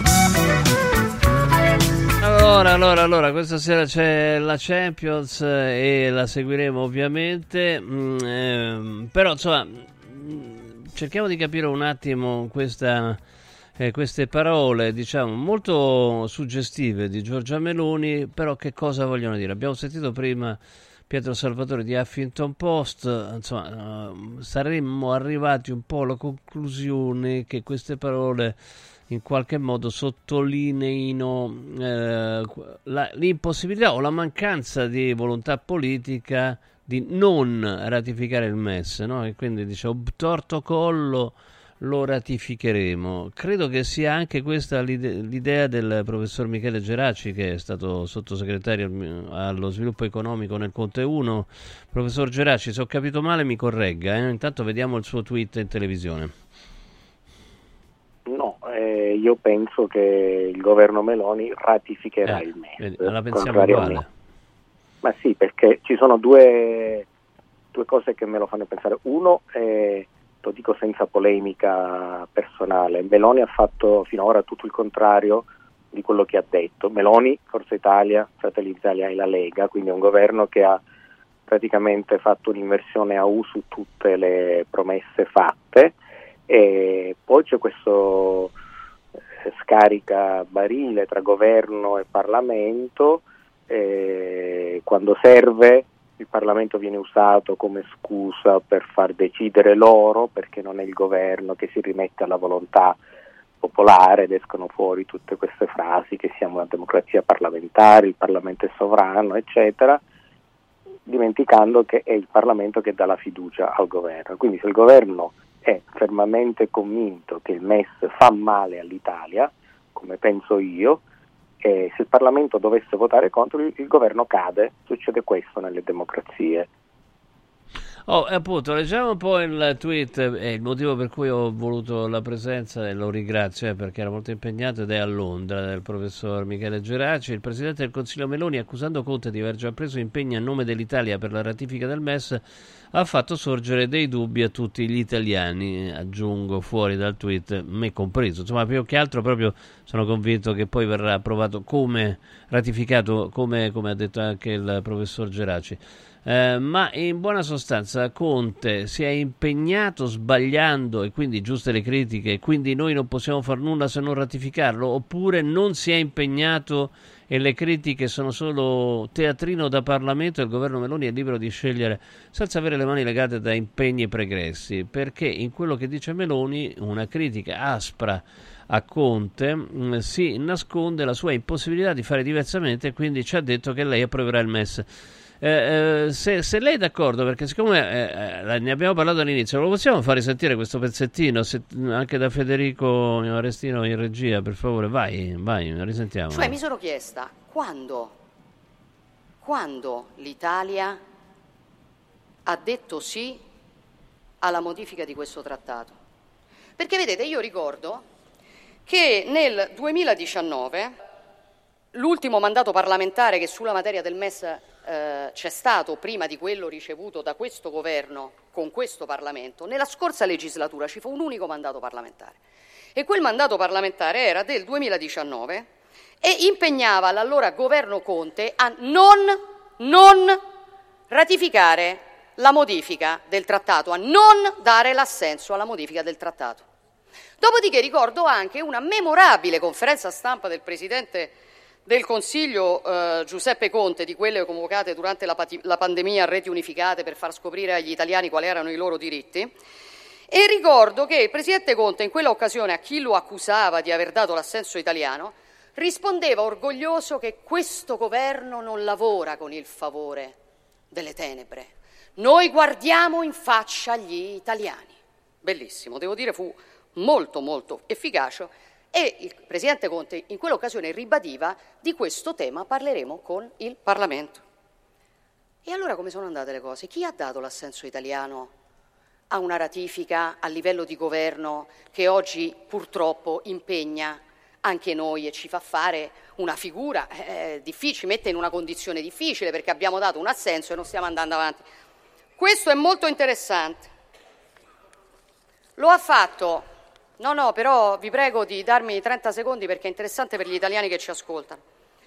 Lo ha fatto il governo Conte, lo ha fatto senza mandato parlamentare e lo ha fatto, udite udite, un giorno dopo essersi dimesso quando era in carica solamente per gli affari correnti, dando mandato a un ambasciatore, mandato firmato dall'allora ministro degli esteri del Movimento 5 Stelle, Luigi Di Maio, senza un mandato parlamentare, senza che ne avesse il potere, senza dirlo agli italiani e con il favore delle tenebre. Sì, con il favore delle tenebre. E allora forse è oggi che bisogna guardare in faccia agli italiani e spiegargli come sono andate le cose. Grazie. No, io sarò, sono scemo sicuramente e non sono certamente un politico. La politica è una cosa meravigliosa perché dici una cosa e nello stesso tempo ne dici un'altra, no? Ma se tutta questa procedura è come è stata descritta da, dalla Premier Giorgia Meloni, il governo attuale non sarebbe impegnato a ratificare il MES perché è stato l'impegno a ratificarlo è stato preso in maniera truffaldina con il favore delle tenebre. Cioè quindi cioè, è una contraddizione eh, molto evidente mi sembrerebbe no professor Geraci? Ma eh, Presidente del Consiglio Meloni si contraddice, si è contraddetta più volte in questi pochi minuti, perché qui gli scenari appunto sono due. O il governo Conte si è impegnato ed è di importanza, ma secondaria rispetto al tema se ha fatto bene, ha fatto Certo. male, se è stata una cosa legale o no. Cioè Conte o si è impegnato e quindi lei non può far nulla tranne che approvarlo, o non si è impegnato Eh. e quindi lei non ha ereditato questo impegno. Questo Meloni in questi cinque minuti di frasi non lo dice.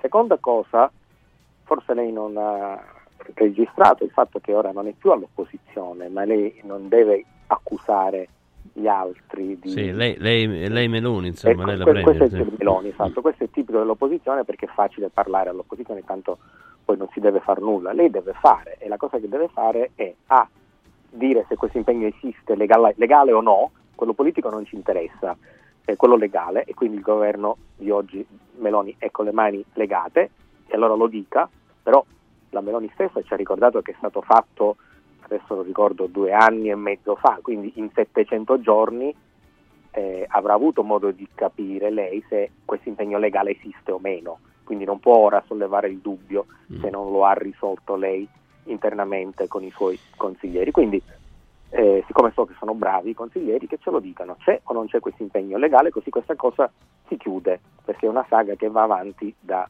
Ma io- sì, però io veramente guarda, guarda, io no- non riesco a capire, ma ripeto, è un problema mio, non sono abbastanza eh, politico. Eh, eh, Giorgia Meloni dice, ed è il punto polemico più forte de- di questo suo discorso, che questo impegno è stato preso al di fuori eh, delle pertinenze del governo, cioè eh, dopo che il governo si era dimesso. Ma quindi perché dovrebbe eh, coinvolgere eh, l'Italia. No, è stato preso, no- non riguarda gli affari correnti, è qualcosa che riguarda un impegno futuro e quindi non ha nessun valore. No? E quindi il Parlamento eh, può decidere liberamente di ratificare o non ratificare, anzi, visto che è stato approvato, cioè l'impegno è stato preso con il favore delle tenebre, non approvi, non ratifichi questo, questo trattato. Cioè, cioè, mi sembra o, o è l'una o l'altra cosa, no?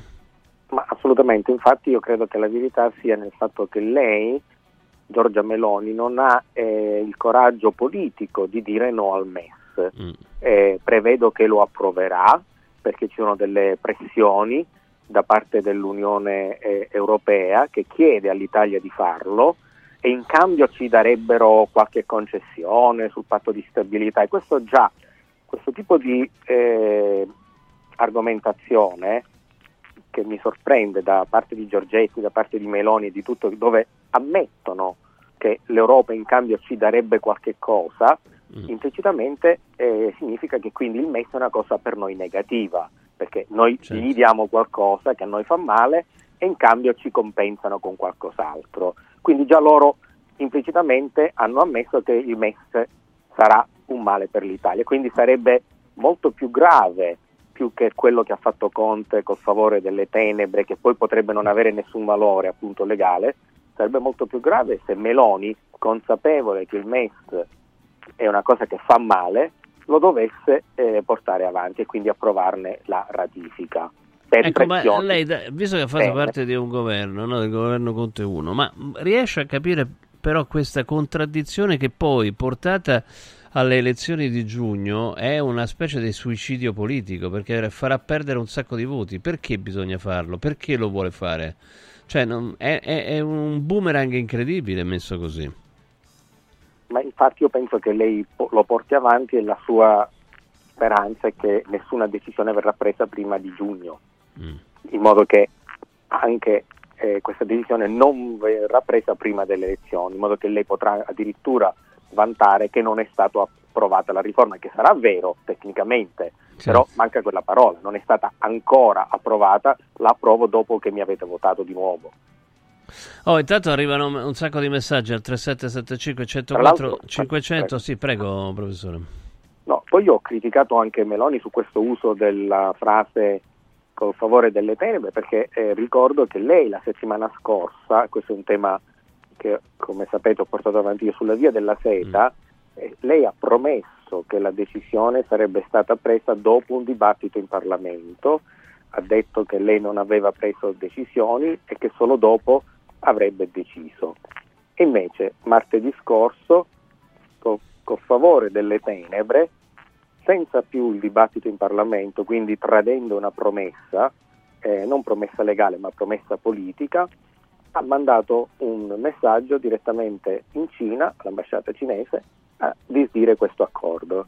Quindi tra- diciamo, venendo meno al processo di cui lei stessa si era vantata nella trasparenza, lei che non eh, lavora con favore delle tenebre, ha mandato questo messaggio di notte ai cinesi, di notte lo dico, mi perdoni, enfaticamente, eh, perché tanto se è notte qui e giorno lì deve da qualche Certo, parte loro è- essere per forza notte. Eh, ha fatto esattamente questo, scavalcando quello che lei stessa ha detto che avrebbe fatto, scavalcando un normale dibattito parlamentare come noi abbiamo fatto nel governo Conte, quando noi abbiamo approvato l'accordo via della seta, abbiamo fatto un grande dibattito parlamentare, ricordate, se ne è parlato e c'è stato questo dibattito e poi il governo ha deciso anche sulle indicazioni del Parlamento. Lei ha detto no, io non decido, che c'entra il, go- il Parlamento sovrano e poi se l'è dimenticata questa cosa. È gravissimo, non ha neppure poi giustificato il motivo.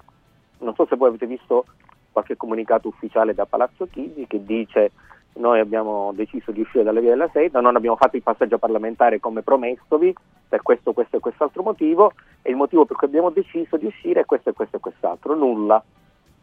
Quindi questo è un po' ironico che lei accusi Conte che vabbè, può anche se- avere sbagliato. Ma poi co- con, il favore delle tenebre, il giorno dopo le dimissioni è un impegno che non vale niente e quindi non si ratifica. Cioè, questa sarebbe no, la, la via logica, de- la, la conclusione logica di un ragionamento del genere. Invece, Guardi, vi- prima, si dice, cap- prima si dice che non è legale, mi scusi, eh, poi finisco il ragionamento. Prima si dice che non sarebbe legale perché è stato preso dopo le, le dimissioni del governo e poi si dice che però impegna il gover- l'Italia, il governo italiano. Cioè, che è una cosa che non sta in insieme, o è l'una o l'altra, no? Mi scusi, eh, prof. No, no, lei, lei ha, ecco, lei ha ragione, faccio un esempio forse che gli ascoltatori comprendono, è come se un calciatore una partita di calcio segna dopo il fischio dell'arbitro.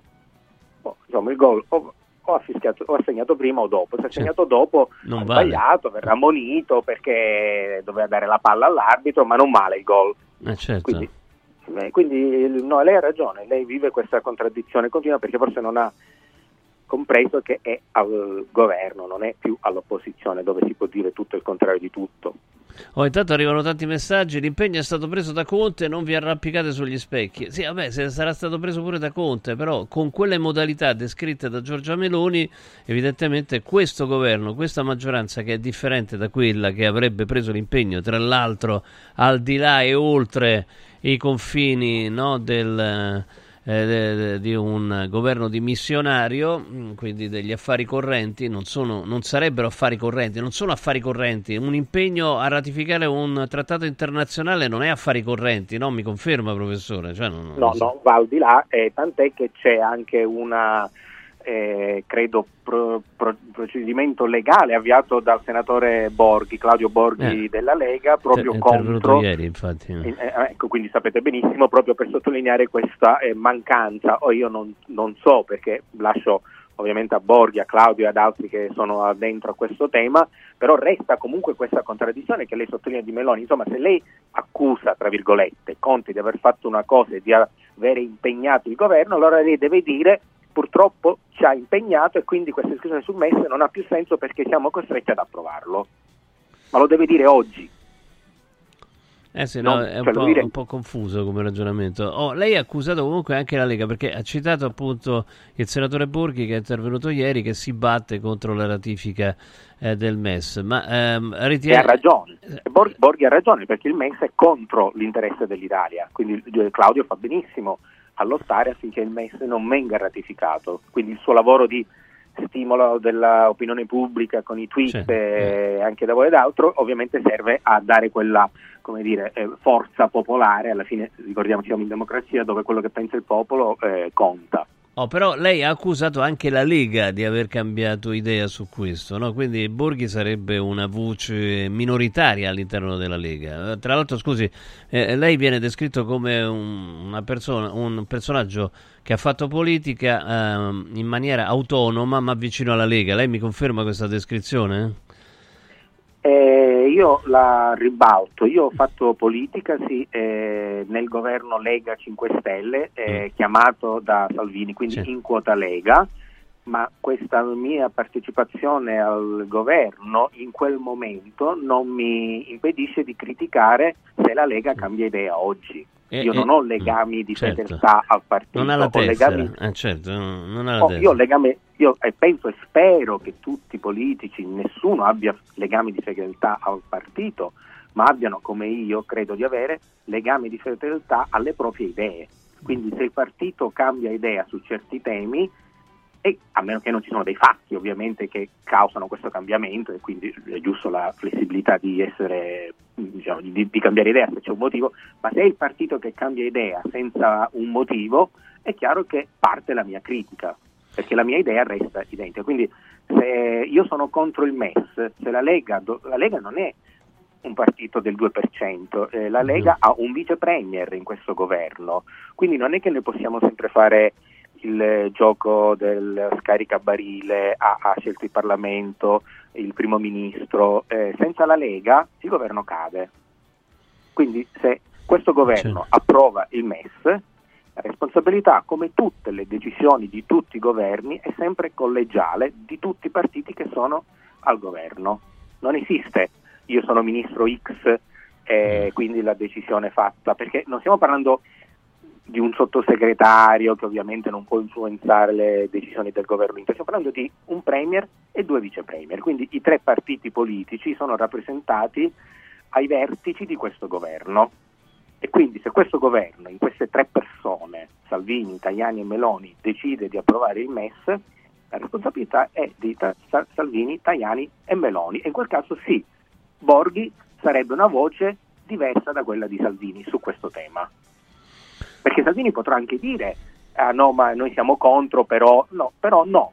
Se sei contro, fai cadere Se il sei governo. contro, sei Se una contro. cosa- Certo. Prego? Se sei contro, sei contro. Eh, Eh, perché eh, anche qui bisogna fare quello che si dice, non bisogna solo dire io sono, non si è all'opposizione, anche la Lega deve capire che non è all'opposizione. Quindi se la Lega approverà il- la ratifica del MES, ancora più grave io penso perché la Lega ha la fortuna di avere nel suo team eh, Claudio Borghi, che penso sia uno dei massimi esperti su questo tema. E al di là del giudizio politico, perché c'è chi potrà essere o no d'accordo sulla visione di Claudio Borghi, ma Borghi e della Lega e dice no al MES. Quindi Salvini ha accesso alle analisi, alle riflessioni del senatore Borghi. Un esponente di spicco della Lega. se le ignorasse. Eh, certo, certo. Oh, ma tra l'altro qualcuno dei nostri ascoltatori, dico che sono veramente una redazione straordinaria, mi ha portato questa, questa cosa. Allora, dunque, che mm, eh, non c'è scritto in modo specifico dalla in Costituzione che il governo in carica eh, dopo le dimissioni eh, eh, sia in carica solo per il disbrigo degli affari correnti, ma questa sarebbe una prassi non regolamentata. A lei risulta? Eh, no, qui passo perché, mh, ripeto, non, mi- non sono costituzionalista, quindi non so. eh, mi guardi, una domanda devo fare a Meloni perché lei accusa di aver, Eh, certo. di aver fatto una cosa non me. Quindi, se è prassi ma non, un- non una cosa illegale, allora non ci interessa questa accusa politica, una cosa fatta due anni e mezzo fa. Lei lo blocchi. Meloni deve decidere se approvare o non il certo. MES. non Ma poi comunque se la ratifica poi deve essere fatta dal Parlamento, il Parlamento è cambiato e cioè, non, non- si capisce perché. Cioè, allora non, non ha, se, se fosse vero il ragionamento di Meloni che l'Italia è obbligata a ratificarlo, eh, eh, il passaggio parlamentare sarebbe totalmente inutile, no? Quindi non- cioè, che è una cosa assurda, francamente, no? Perché o, o serve la ratifica del Parlamento o non serve. Se, se- se c'è un impegno di un governo, di due governi fa, peraltro, di due governi fa, a ratificare il MES, il voto in Parlamento a che serve? Ma che è una cosa che, che- che- da Unione Sovietica di- degli anni bui, veramente? O no? O, o ho capito male? No, ma è, è almeno la mia ipotesi, una congettura è che sia una scusa Mm. che lei stia un pochettino intorbidendo le acque della logica del dibattito, proprio invece di chiarire, confondere gli italiani come ha fatto ieri in Parlamento, per poi uscire con una decisione che verrebbe giustificata da lei e dai due altri partiti al governo come quasi necessaria che non potevano fare altrimenti. Quindi in queste settimane si intorbidirà il dibattito pubblico eh, facendo credere agli italiani che il governo attuale non ha il potere di poter fare altrimenti e che quindi la colpa sarà del, appunto, lei, del governo Mm. Di due governi fa. Di due di due governi fa di un partito che oggi è all'opposizione e quindi si scarica la colpa a nessuno e il trattato poi verrà invece fatto e quella è la cosa grave che me- cioè l'intenzione di eh, usare la scusa eh, di confondere la- il dibattito per poi applicare una ratifica che è negativa nei confronti del paese eh, italiano. E ripeto, Claudio Borghi sta facendo questo ottimo lavoro di cercare di informare, ha fatto una lista di 10, adesso non ricordo 10 motivi Sì, sì, per 10 non punti, 10 approvare. punti. Che... Io sono d'accordissimo con lui, eh, tra l'altro è una materia che conosco bene perché è quella che insegno alla New York University eh, ed è assolutamente un male per l'Italia. Ed è confermato dalla Meloni che dice in cambio loro ci darebbero qualcos'altro, quindi lei quando dice questo ammette che quindi noi gli stiamo dando qualcosa agli altri. Professor Geraci, grazie, grazie delle riflessioni che ha fatto con noi. Buona serata. Grazie, arrivederci. Grazie, eh, grazie al professor Geraci. A me sta cosa qua che dice, eh, però l'hanno approvato dopo che il governo si era dimesso, però ha impegnato il governo italiano ad approvare. Allora, se, se è legale, è legale. Se non è legale, non è legale.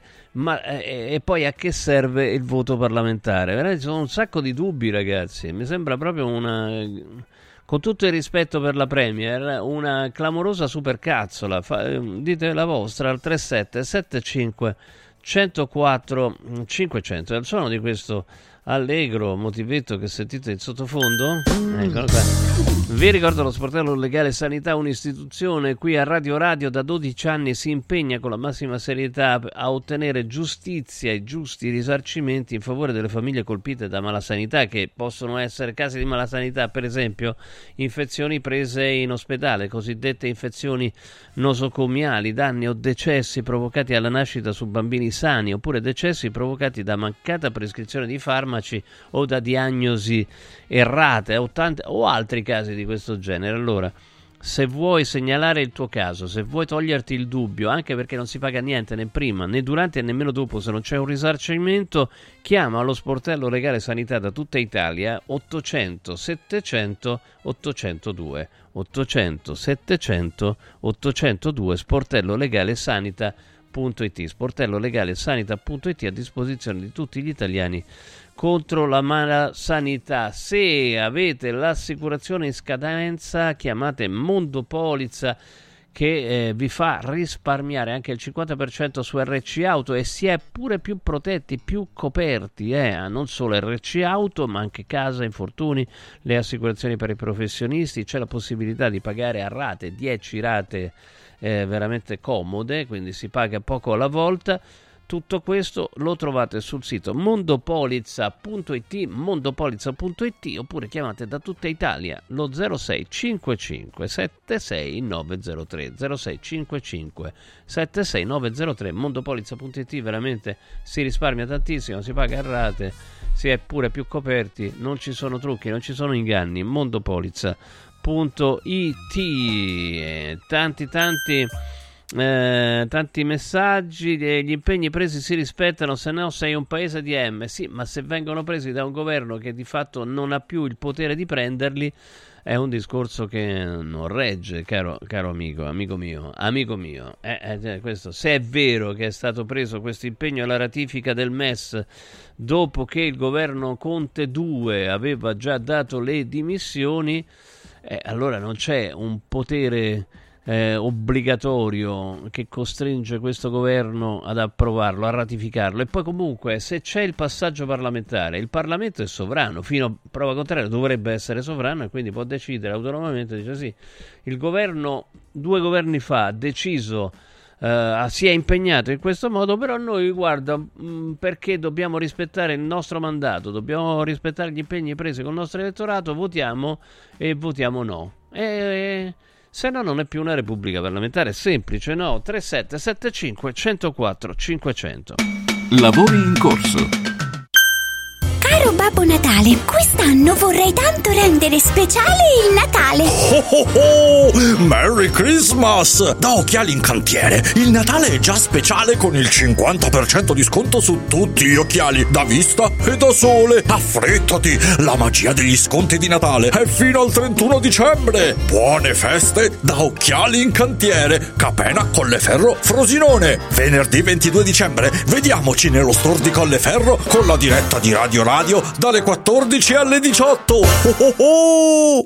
Voglio raccontarti una storia. Erano gli anni 60. C'era una bottega a Roma in cui si facevano i materassi a mano. Ogni volta che ci passavo mi fermavo a guardarli lavorare e pensa, oggi su uno dei loro materassi ci sei seduta sopra. Ruega Materassi Tradizione e Innovazione per il tuo comfort. Materassi selezionati dei migliori marchi e decine di letti personalizzabili perfetti per ogni esigenza e stile. Scopri i nostri 5 negozi e come contattarci su ruegamaterassi.com. Posso saltare un po'?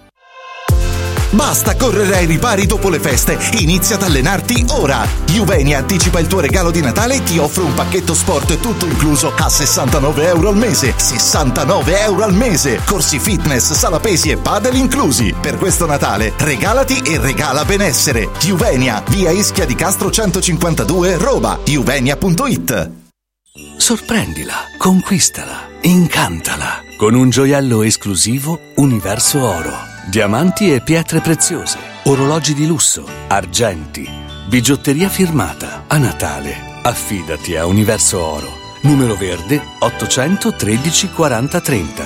Roma, Viale Eritrea 88. Universo-oro.it. Emozioni che durano per sempre. Con i pannelli Brick si costruiscono pareti a secco, veloci e pulite, senza acqua e senza polvere, che consentono la massima attrezzabilità perché resistenti ai carichi in qualsiasi punto con qualsiasi sistema di fissaggio, adatto a sostenere gli arredi, le mensole, i pensili della cucina, gli apparecchi elettrici e di climatizzazione, i sanitari, le tende, gli scaffali, gli schermi, le librerie, i quadri, gli specchi. Dovete costruire le pareti? Venite a trovarci al punto Prefedil in via Prenestina 956 a 500 metri all'interno del GRAP.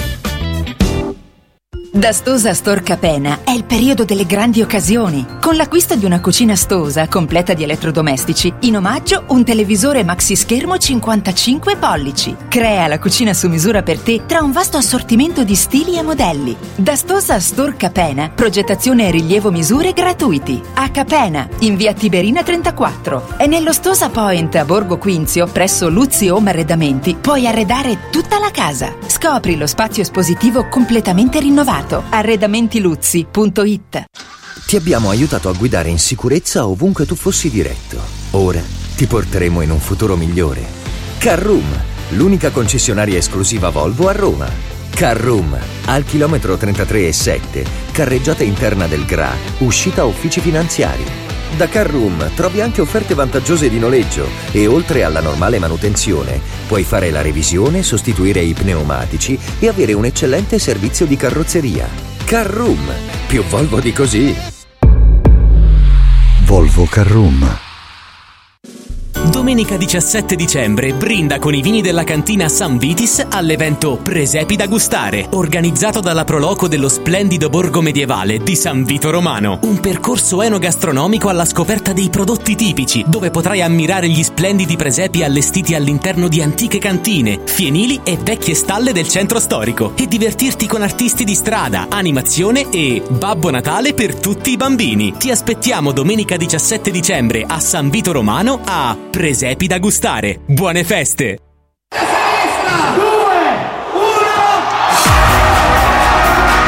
Il Capodanno di Roma Cinecittà World. 10 feste, una location. Vieni a Cinecittà World, il più grande villaggio del divertimento. 8 cenoni, 40 attrazioni, 4 discoteche, 6 spettacoli dal vivo.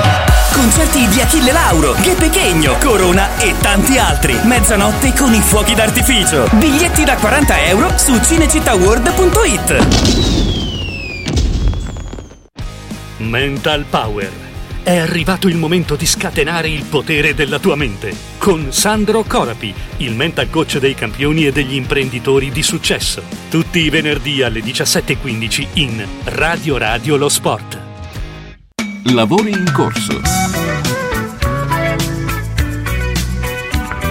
Eccoci qua, allora attenzione, attenzione perché mh, apriamo una parentesi sulla giustizia perché ieri c'è stato, francamente, ieri credo comunque è stato riportato oggi un intervento di un uh, magistrato, insomma noto, avete sentito, insomma eh, Davigo, insomma il dottor Davigo è, è uno di quelli, no, mani pulite, insomma è... Pier Camillo Davigo, ex magistrato, che mh, ha detto delle cose eh, terrificanti mh, eh, e, e, ne vogliamo discutere con persone che si occupano eh, di questo. Intanto saluto oh, l'avvocato Anna Rubino, componente Camera Penale di Tivoli. Buonasera avvocato. E l'avvocato Fabio Frattini, vicepresidente del Consiglio Camere Penali. Buonasera. Ciao Stefano, buonasera a te. Buonasera e mh, mm, eh, direi di sentirci subito quello che ha detto eh, l'ex magistrato Pier Camillo eh, Davigo eh, nel podcast di Fedez, eh, poi oggi è stato ripreso da tutti perché è di un cinismo impressionante, proprio fa, fa, fa paura francamente. Eh, ma insomma, il giudizio poi datelo voi, andiamolo, andiamolo a sentire, dai. Voi come, come l'avete vissuta? O allora, lei purtroppo, personalmente? Eh, per quanto sia crudo quanto sto dicendo, in questo mestiere capita che gli imputati si suicidino. La mortalità nelle carceri per suicidio è più alta che fuori dalle carceri. Detto questo però, e lo so che è una cosa spiacevole quella che sto per dire, ma è la verità, bisogna avere chiare le cose. Le conseguenze dei delitti ricadono su quelli che li commettono, non su coloro che li scoprono e li reprimono. No, no, chiaro, chiaro. No, questo, questo mi è chiarissimo e non era Non, non, No, non- stavo altrimenti il insinuando ragionamento questo. porterebbe a dire allora non fate le indagini. Eh, eh, allora No, no, no, no, però magari mi è, vi è venuto, cioè, non lo so, cioè, una figura come Gardini comunque ha, se- ha rappresentato, io mi sono visto tutto il documentario su Gardini, Mhm. cioè è stato un imprenditore incredibile, ha fatto delle cose pazzesche. E cioè, in fondo un po' di dispiacere, io dico un po' di dispiacere, non sto Ma dicendo. certo che dispiace. Allora, cioè, lo sto dicendo. di tutto, il fatto che uno decida di suicidarsi lo perdi come possibile fonte di informazione. Certo. Quindi, Ma lei mi in è ogni- sempre così una, uh, inscalfibile. Io dico umanamente, cazzo, un po' di dispiacere. Ma dire, certo cazzo- che uno ha un po' di dispiacere. Eh beh, eh, la pietà umana c'è lo stesso, però bisogna tenere la barra del timone ferma. Eh. Certo. Non è che dice allora non faccio più sto mestiere. No, no, beh. Ah, eh. Cioè, allora, vedi, praticamente eh, dispiace che uno si suicidi in carcere perché perdi una fonte di informazione. È una cosa veramente terrificante. Ci raggiunge anche l'avvocato, l'onorevole avvocato Enrico Costa. Buonasera, onorevole. Buonasera. Buonasera. Allora, un giro veloce da parte di tutti e tre. Io non so, sono rimasto eh, atterrito da queste, da queste parole. Anche, anche l'onorevole Costa, possiamo vedere il suo tweet, per favore, dalla regia video? Eh, perché ha, ha ripreso proprio, ho sintetizzato il titolo della stampa di, di Torino. Davigo shock, ospite di Fedez, capita agli imputati di suicidarsi, spiace perdere una fonte e lei ha scritto questo signore è stato PM, giudice in Cassazione, presidente dell'Associazione Nazionale Magistrati e consigliere del CSM. Effettivamente è terrificante quello che ha detto. Ma eh, guardi, eh, non mi stupisce, detto da Davigo.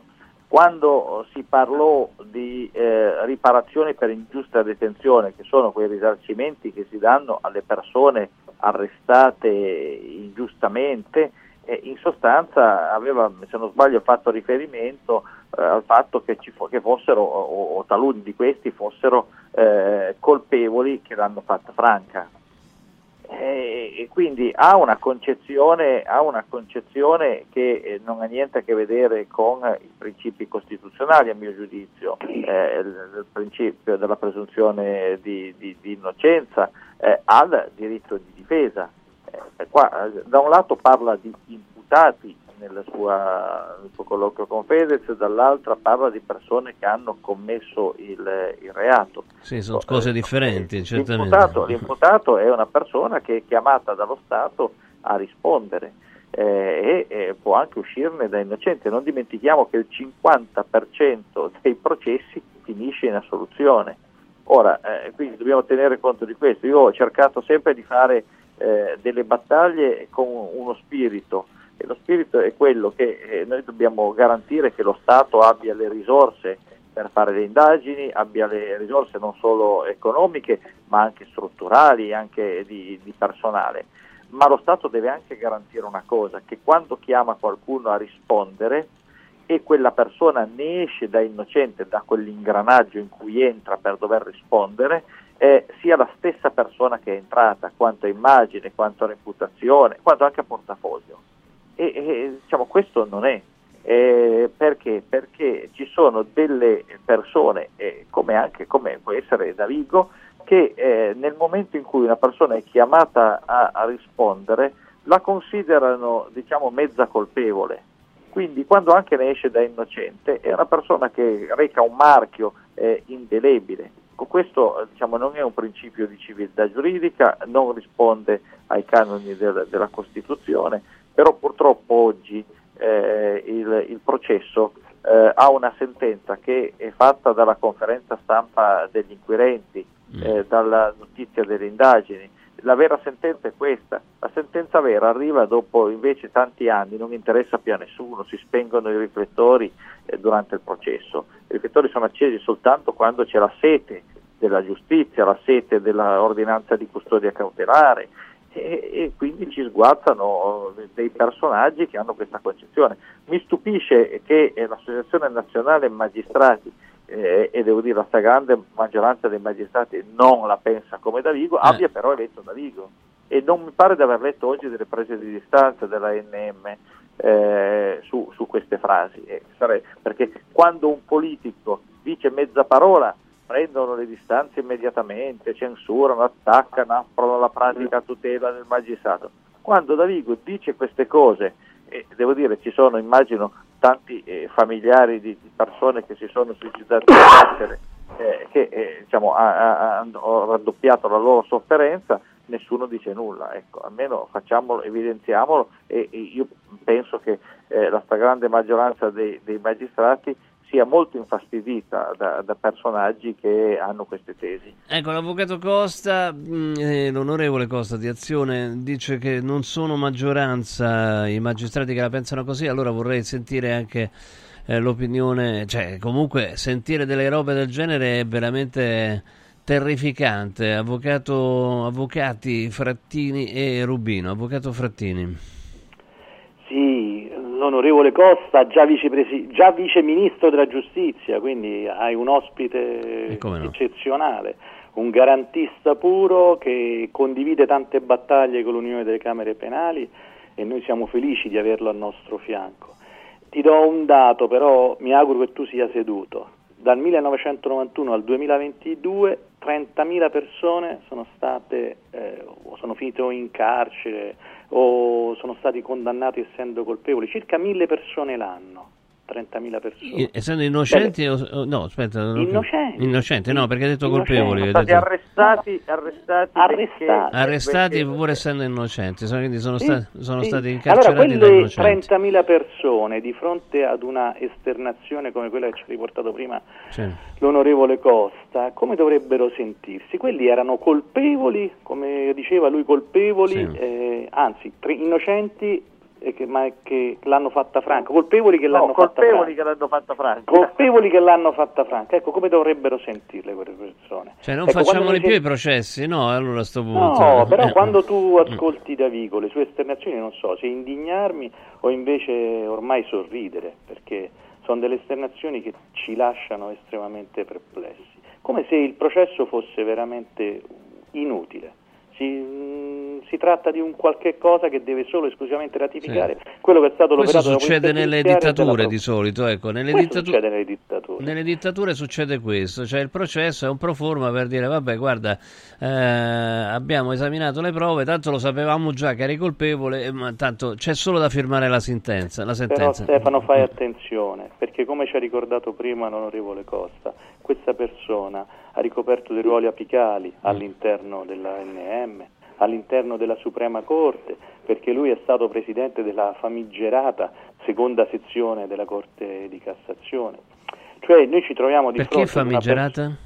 No, perché noi quando andavamo lì in Cassazione alla seconda sezione, tendenzialmente avendo un presidente che la pensa in questo modo, secondo te le sentenze Appunto, cioè venivano sempre eh, le vostre... Sentenze. Eh, eh, certo. diciamo che non era proprio la sezione nella quale noi avremmo scelto di andare. Certo. Eh, tu hai un pregiudizio eh, troppo forte e queste non possono essere lasciate andare via così queste cose. Oggi dire che ha perso un- delle fonti importanti per approvvigionarsi di che cosa? Di qualche Di cosa persone che avrebbe- si sono ammazzate, eh, quindi, eh, che hanno pagato il prezzo più caro. Cioè che poi di solito, eh, più, insomma, più che altro uno tende a pensare, e io penso eh, da esterno, che insomma è più... eh, la carcerazione è più pericolosa per uno che è innocente e quindi possa pensare veramente di farla finita piuttosto che per un delinquente incallito, no? Cioè il delinquente incallito non si suicida, dice vabbè, La poi- messa in conto. la messa in conto, dice vabbè adesso mi faccio sti 5 anni, poi esco, fa parte del lavoro, no? Sostanzialmente. Avvocata, avvocato Rubino, il suo pensiero su queste dichiarazioni di Davigo? Beh, sono estremamente sconcertanti. Se noi leggiamo il rapporto del garante dei detenuti, vediamo quelli che sono i reali numeri del- dei, dei suicidi in carcere, ce ne sono pochissimi che sono indicati come non, non certi, gli altri sono tutti suicidi e sono tutti ragazzi giovanissimi. Se uno va a guardare e- e effettivamente il rapporto nazionale eh, si vede che sono tutti ragazzi tra i 25 e i 28 anni, molti con problemi mentali, i quali non possono stare in un regime penitenziario, ma nessuno li va a guardare e nessuno li tira fuori da questa situazione, per cui non riescono a stare in un regime penitenziario ordinario, le guardie penitenziarie sono in numero irrisorio, non riescono a controllarli, quindi è facile che eh, ci sia questa questo tipo di discorso, stiamo parlando di numeri che riguardano anche l'amministrazione penitenziaria, le guardie penitenziarie sono in, sotto organico ormai da una vita e non riescono a gestire tutto. E questo crea la possibilità per queste persone di fare questi gesti estremi, anche perché chiedendo poi perizie psichiatriche e quant'altro per eh, uscire e avere un regime penitenziario ordinario che mh, sia adeguato al loro stato mentale non ci riescono perché arrivano in ritardo i periti, perché spesso non ci sono e, e quindi eh, dopo diventa impossibile vivere eh, in detenzione. E Come diceva guarda, lei, le il, cose... fatto di, eh, il, il fatto che ci sono il, il vero delinquente cosiddetto, e quello, come dice lei, lo mette in conto, sa anche che cosa va, va ad affrontare, non si crea il problema perché sa esattamente come si deve muovere, ma il ragazzo che fa una prima detenzione non lo sa e spesso sono messi in detenzione ragazzi che sbagliano per la prima volta. Eh sì, e poi comunque c'è il discorso di Davigo è gli imputati, Beh, imputati che si suicidano eh, purtroppo si perde una fonte, ecco, questo imputati, non, eh, non, non mh, Condannati persone- definitivi. eh, condannati eh, sì, in via definitiva e che comunque re- restano delle persone, quindi se si ammazzano è sempre un problema, dovrebbe essere un problema. Eh, Molti sono in custodia cautelare, Infatti. anche questo. 30%. Il 30%, il 30%. 30% dei suicidi avvengono in... No, il 30% il delle 30% persone attualmente invece- rispetto. Ok, ok, 30%... Non hanno una condanna definitiva, ce ne sono 7.000 che non hanno neanche una condanna di primo grado. Sì, sì, infatti, viene ricordato da un nostro amico Antonio 3775 104 500 quel, quel, quel signore sardo che si è fatto 33 anni da innocente mm, e, e ora, e ora è uscito da anziano insomma no? tra l'altro eh, mi ha colpito molto che gli hanno dovuto spiegare mm, cosa era successo trovando un traduttore perché parlava solo sardo non- l'italiano non lo capiva cioè questo Veramente sì, ci sono delle cose veramente terrificanti. È per questo mh, che Radio Radio ha voluto eh, diventare radio partner di una vostra iniziativa, eh, Avvocato Frattini. eh, eh, E noi non finiremo mai di ringraziare Radio eh, Radio. ricordiamola, ricordiamola. Intanto stiamo vedendo la locandina in televisione. Guarda Stefano, se mi consenti io la farei ricordare ad Anna perché è stata lei la promotrice di questa iniziativa, è stata fantastica, ci ha detto facciamolo e, e- e ha lanciato tutto lei. Festival dell'economia carceraria e poi c'è anche il convegno appunto il 15, insomma, 15 e 16 dicembre, Piazza Garibaldi a Tivoli, Avvocato Rubino. Eh, Abbiamo organizzato questa manifestazione, devo dire che il direttivo è stato fantastico perché mi ha detto subito di sì eh, a questa mia idea.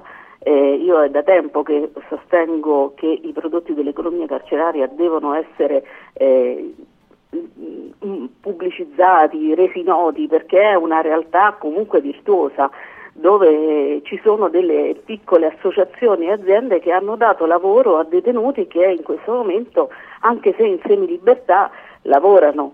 E, e- e quindi hanno un, per loro vedono un futuro. Eh, di pari passo, eh, proprio perché eh, è un periodo di Natale, a me è sempre colpito entrare in carcere a Natale, vedere fuori gli addobbi, eh, tutta festa e vedere all'interno delle situazioni eh, compromesse, soprattutto a Rebibbia femminile dove entrando si vede la nursery per i bambini fino a tre anni. E, e devo dire da mamma è un- una cosa che colpisce, ma penso che colpisce qualsiasi persona, sapere che un bambino fino a tre anni vive la sua vita dietro le sbarre. Quindi cercare di dare un contributo e un momento di gioia a questi bambini è stato il nostro primo eh, stimolo, eh, oltre che far conoscere quelle che sono le realtà eh, all'interno de- dei carceri italiani e ce ne sono tantissime perché noi abbiamo invitato eh, il responsabile dell'economia carceraria, Oscar La Rosa, che ha riunito tutta una serie di associazioni, ma eh, ce ne sono tantissime. Se uno va sul, sul sito del Ministero della Giustizia e clicca prodotti dal carcere, vede che in tutte le carceri italiane, dai minorili di Palermo, Milano, eh, ci sono tantissime aziende che producono dei, eh, dei prodotti di eccellenza.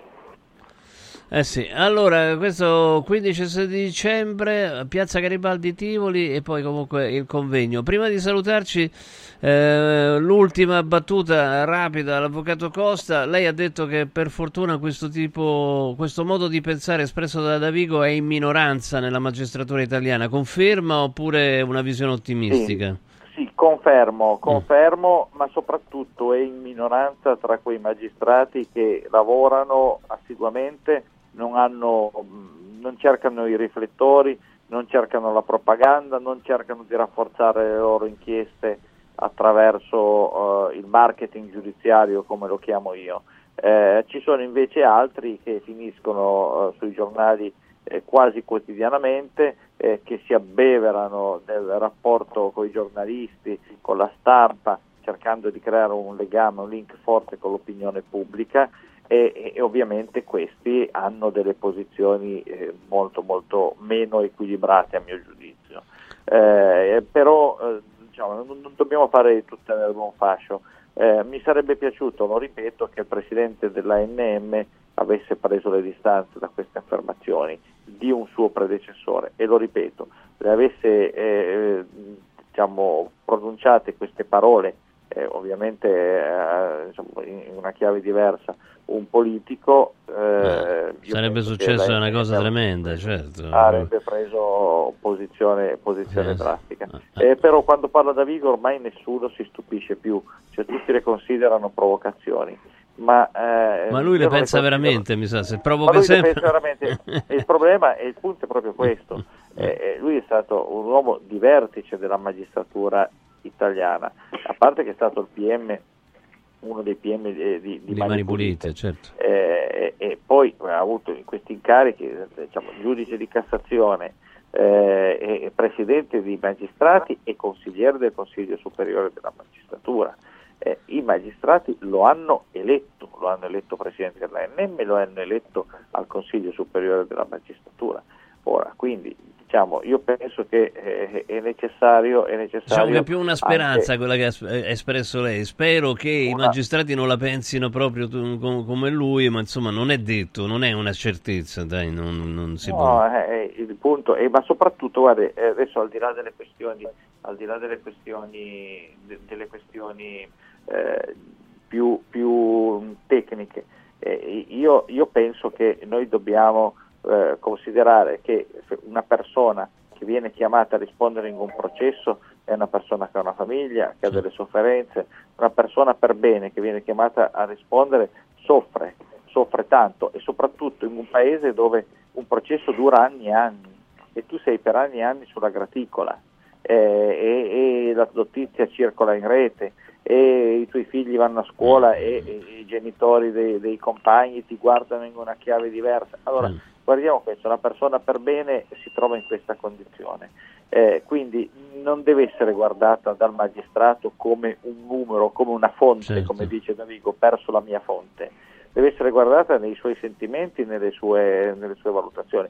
Oggi invece, attenzione, i fascicoli sono considerati eh, pieni di numeri, non pieni di vite eh, che, che hanno delle sofferenze, hanno dei turbamenti e, e- e- diciamo, Insomma, rischiano bisogna cambiare questo. eh, il garantismo è un valore, è un valore, non deve essere. eh. Poi è scomodo, eh, Mm. poi è scomodo l'atteggiamento della garanzia perché appena succede qualcosa di cruento, qualcosa di, di gravissimo, eh, è molto scomodo essere garantisti, è molto Certo. più facile dire come fa Sì, sì. qualcuno anche del governo. Chiudiamo, buttiamo la chiave. cioè, buttiamo la chiave, certo. Grazie, grazie a tutti quanti, grazie. Grazie. L'appuntamento è mh, a Tivoli, grazie all'onorevole Buonasera. Costa, buonasera all'avvocato Fabio Frattini, buonasera Fabio. Ciao Stefano, buonasera. Ciao Anna Rubino, grazie a tutti Grazie, quanti. arrivederci, Arrivederci. Tra poco la Champions, The Champions, ci saranno collegamenti anche con con Madrid, con Madrid, con, per Atletico Madrid eh, Lazio, io voglio ricordarvi la possibilità di fare dei regali particolarmente graditi al centro musicale. Centro musicale a Natale, gli strumenti, ma insomma piacciono veramente a tutti. No? Se poi magari regalate anche un corso di musica, ancora meglio. Regalate ai vostri figli una bella chitarra, insomma, una, una, una tastiera, ma perché no anche una batteria di quelle elettroniche. Quindi non, si mettono le cuffie e arrivederci insomma. Se no se no regaliamoci qualcosa per sentire e vedere bene la musica anche questo. Centro musicale che si trova in via Valpellice 85 angolo via dei Prati Fiscali centro musicale srl.it vi ricordiamo che tutti i prodotti sono finanziabili con Pagodil senza presentare busta paga e sono ai prezzi più bassi del mercato. Un altro tipo di regalo può essere quello del, dello sport. C'è una promo incredibile al Forum Sports Center per questo Natale, la Happy Sport and Wellness, puoi regalare un mese di socio open, quindi puoi fare tutto a 69 euro o un mese di corso sportivo a soli 49 euro. Scopri di più su forumroma.it forumroma.it o direttamente al Forum Sports Center a Roma in via Cornelia 493 Happy Sport, Happy Wellness, Happy Christmas con Forum Sports Center. Allora è entrato Renzo Gianantonio, io lo becco al volo perché c'è già la, la, formazione della Lazio e ci sono, come al solito, non ci abbiamo capito niente. Si può dire no, questo sostanzialmente perché tutte le, le cose che si dicevano in, ehm, diciamo così, eh, in, eh, in, anteprima, diciamo tendenzialmente sono state sbagliate, no Renzo? Buona parte di queste sicuramente sì. Buonasera, buonasera. Stefano, buonasera a chi ci sta ascoltando. Se non fossi entrato non ti avrei chiamato. Ah, eh beh, ma io sono entrato apposta per dare nell'anteprima perché poi avremo un lungo prepartita certo. impreziosito dai collegamenti dalla Civitas Metropolitano di no Madrid. Più Vanda, eh, no, no più Vanda, Civitas. Dimenticatevi Vanda purtroppo, uh, uh. e noi è andata no, così. Poverella, avuto la... pure dei problemi eh, seri. no, dimenticatevi per stasera, eh, chiaramente, certo. a livello onomastico dello, certo. dello stadio. Allora, è una Lazio che avrà al centro dell'attacco Capitan Ciro Immobile e l'esperienza la classe di Pedro. Quindi questi sono i due cambi fondamentali nell'11 titolare che è il seguente: Provedelle tra i pali, Isai e Marusic, stiamo vedendo anche in grafica. Sulle fasce con Casale Ghila, coppia centrale. In mezzo agiranno Gendusi, Vessino e Luis Alberto e fin qui nessuno aveva sbagliato il terzetto davanti Pedro Immobile e Zaccagni, questi gli undici scelti da Sarri, mentre già che ci siamo eh. andiamo pure dall'altra parte i giocatori dell'Atletico Madrid di Diego Pablo Simeone, indimenticato al fiere dello scudetto laziale del 2000. Jan Oblak è il portiere, i difensori centrali sono Jimenez Ermoso e Savic con eh, Molina e Lino sulle fasce, nel mezzo agiranno Witzel con eh, De Paul e Saul. Eh, e chi manca ancora? Uh, eh, Grisman uh, e Correa. Uh, Grisman e Correa davanti, no, non, non me ne sono perso nessuno perché era una formazione messa un po' strana in campo. Comunque, non c'è Morata. 3-5-2, Morata che parte dalla panchina, quindi ancora mm. più coperto del solito. Tre centrali, due esterni e Witzel che già da qualche settimana gioca nel terzetto difensivo. Quindi Simeone vuole prendersi due risultati su tre diciamo senza cercare il Luna Park alla Simeone. Eh certo, eh beh, quello è insomma, no? quindi con una squadra solida che prende pochi, so- po- pochi, pochi gol e a cui basta il pareggio per finire prima nel girone. Questo. Quindi diciamo che quello che ha detto, poi ne parleremo, quello che ha detto Sarri che vincere sarebbe un miracolo, e comunque ci sono categorie di differenza tra Lazio e Atletico, e il famoso ambiente che il famoso ambiente che condiziona negativamente. Oh, io guarda, guarda quanto...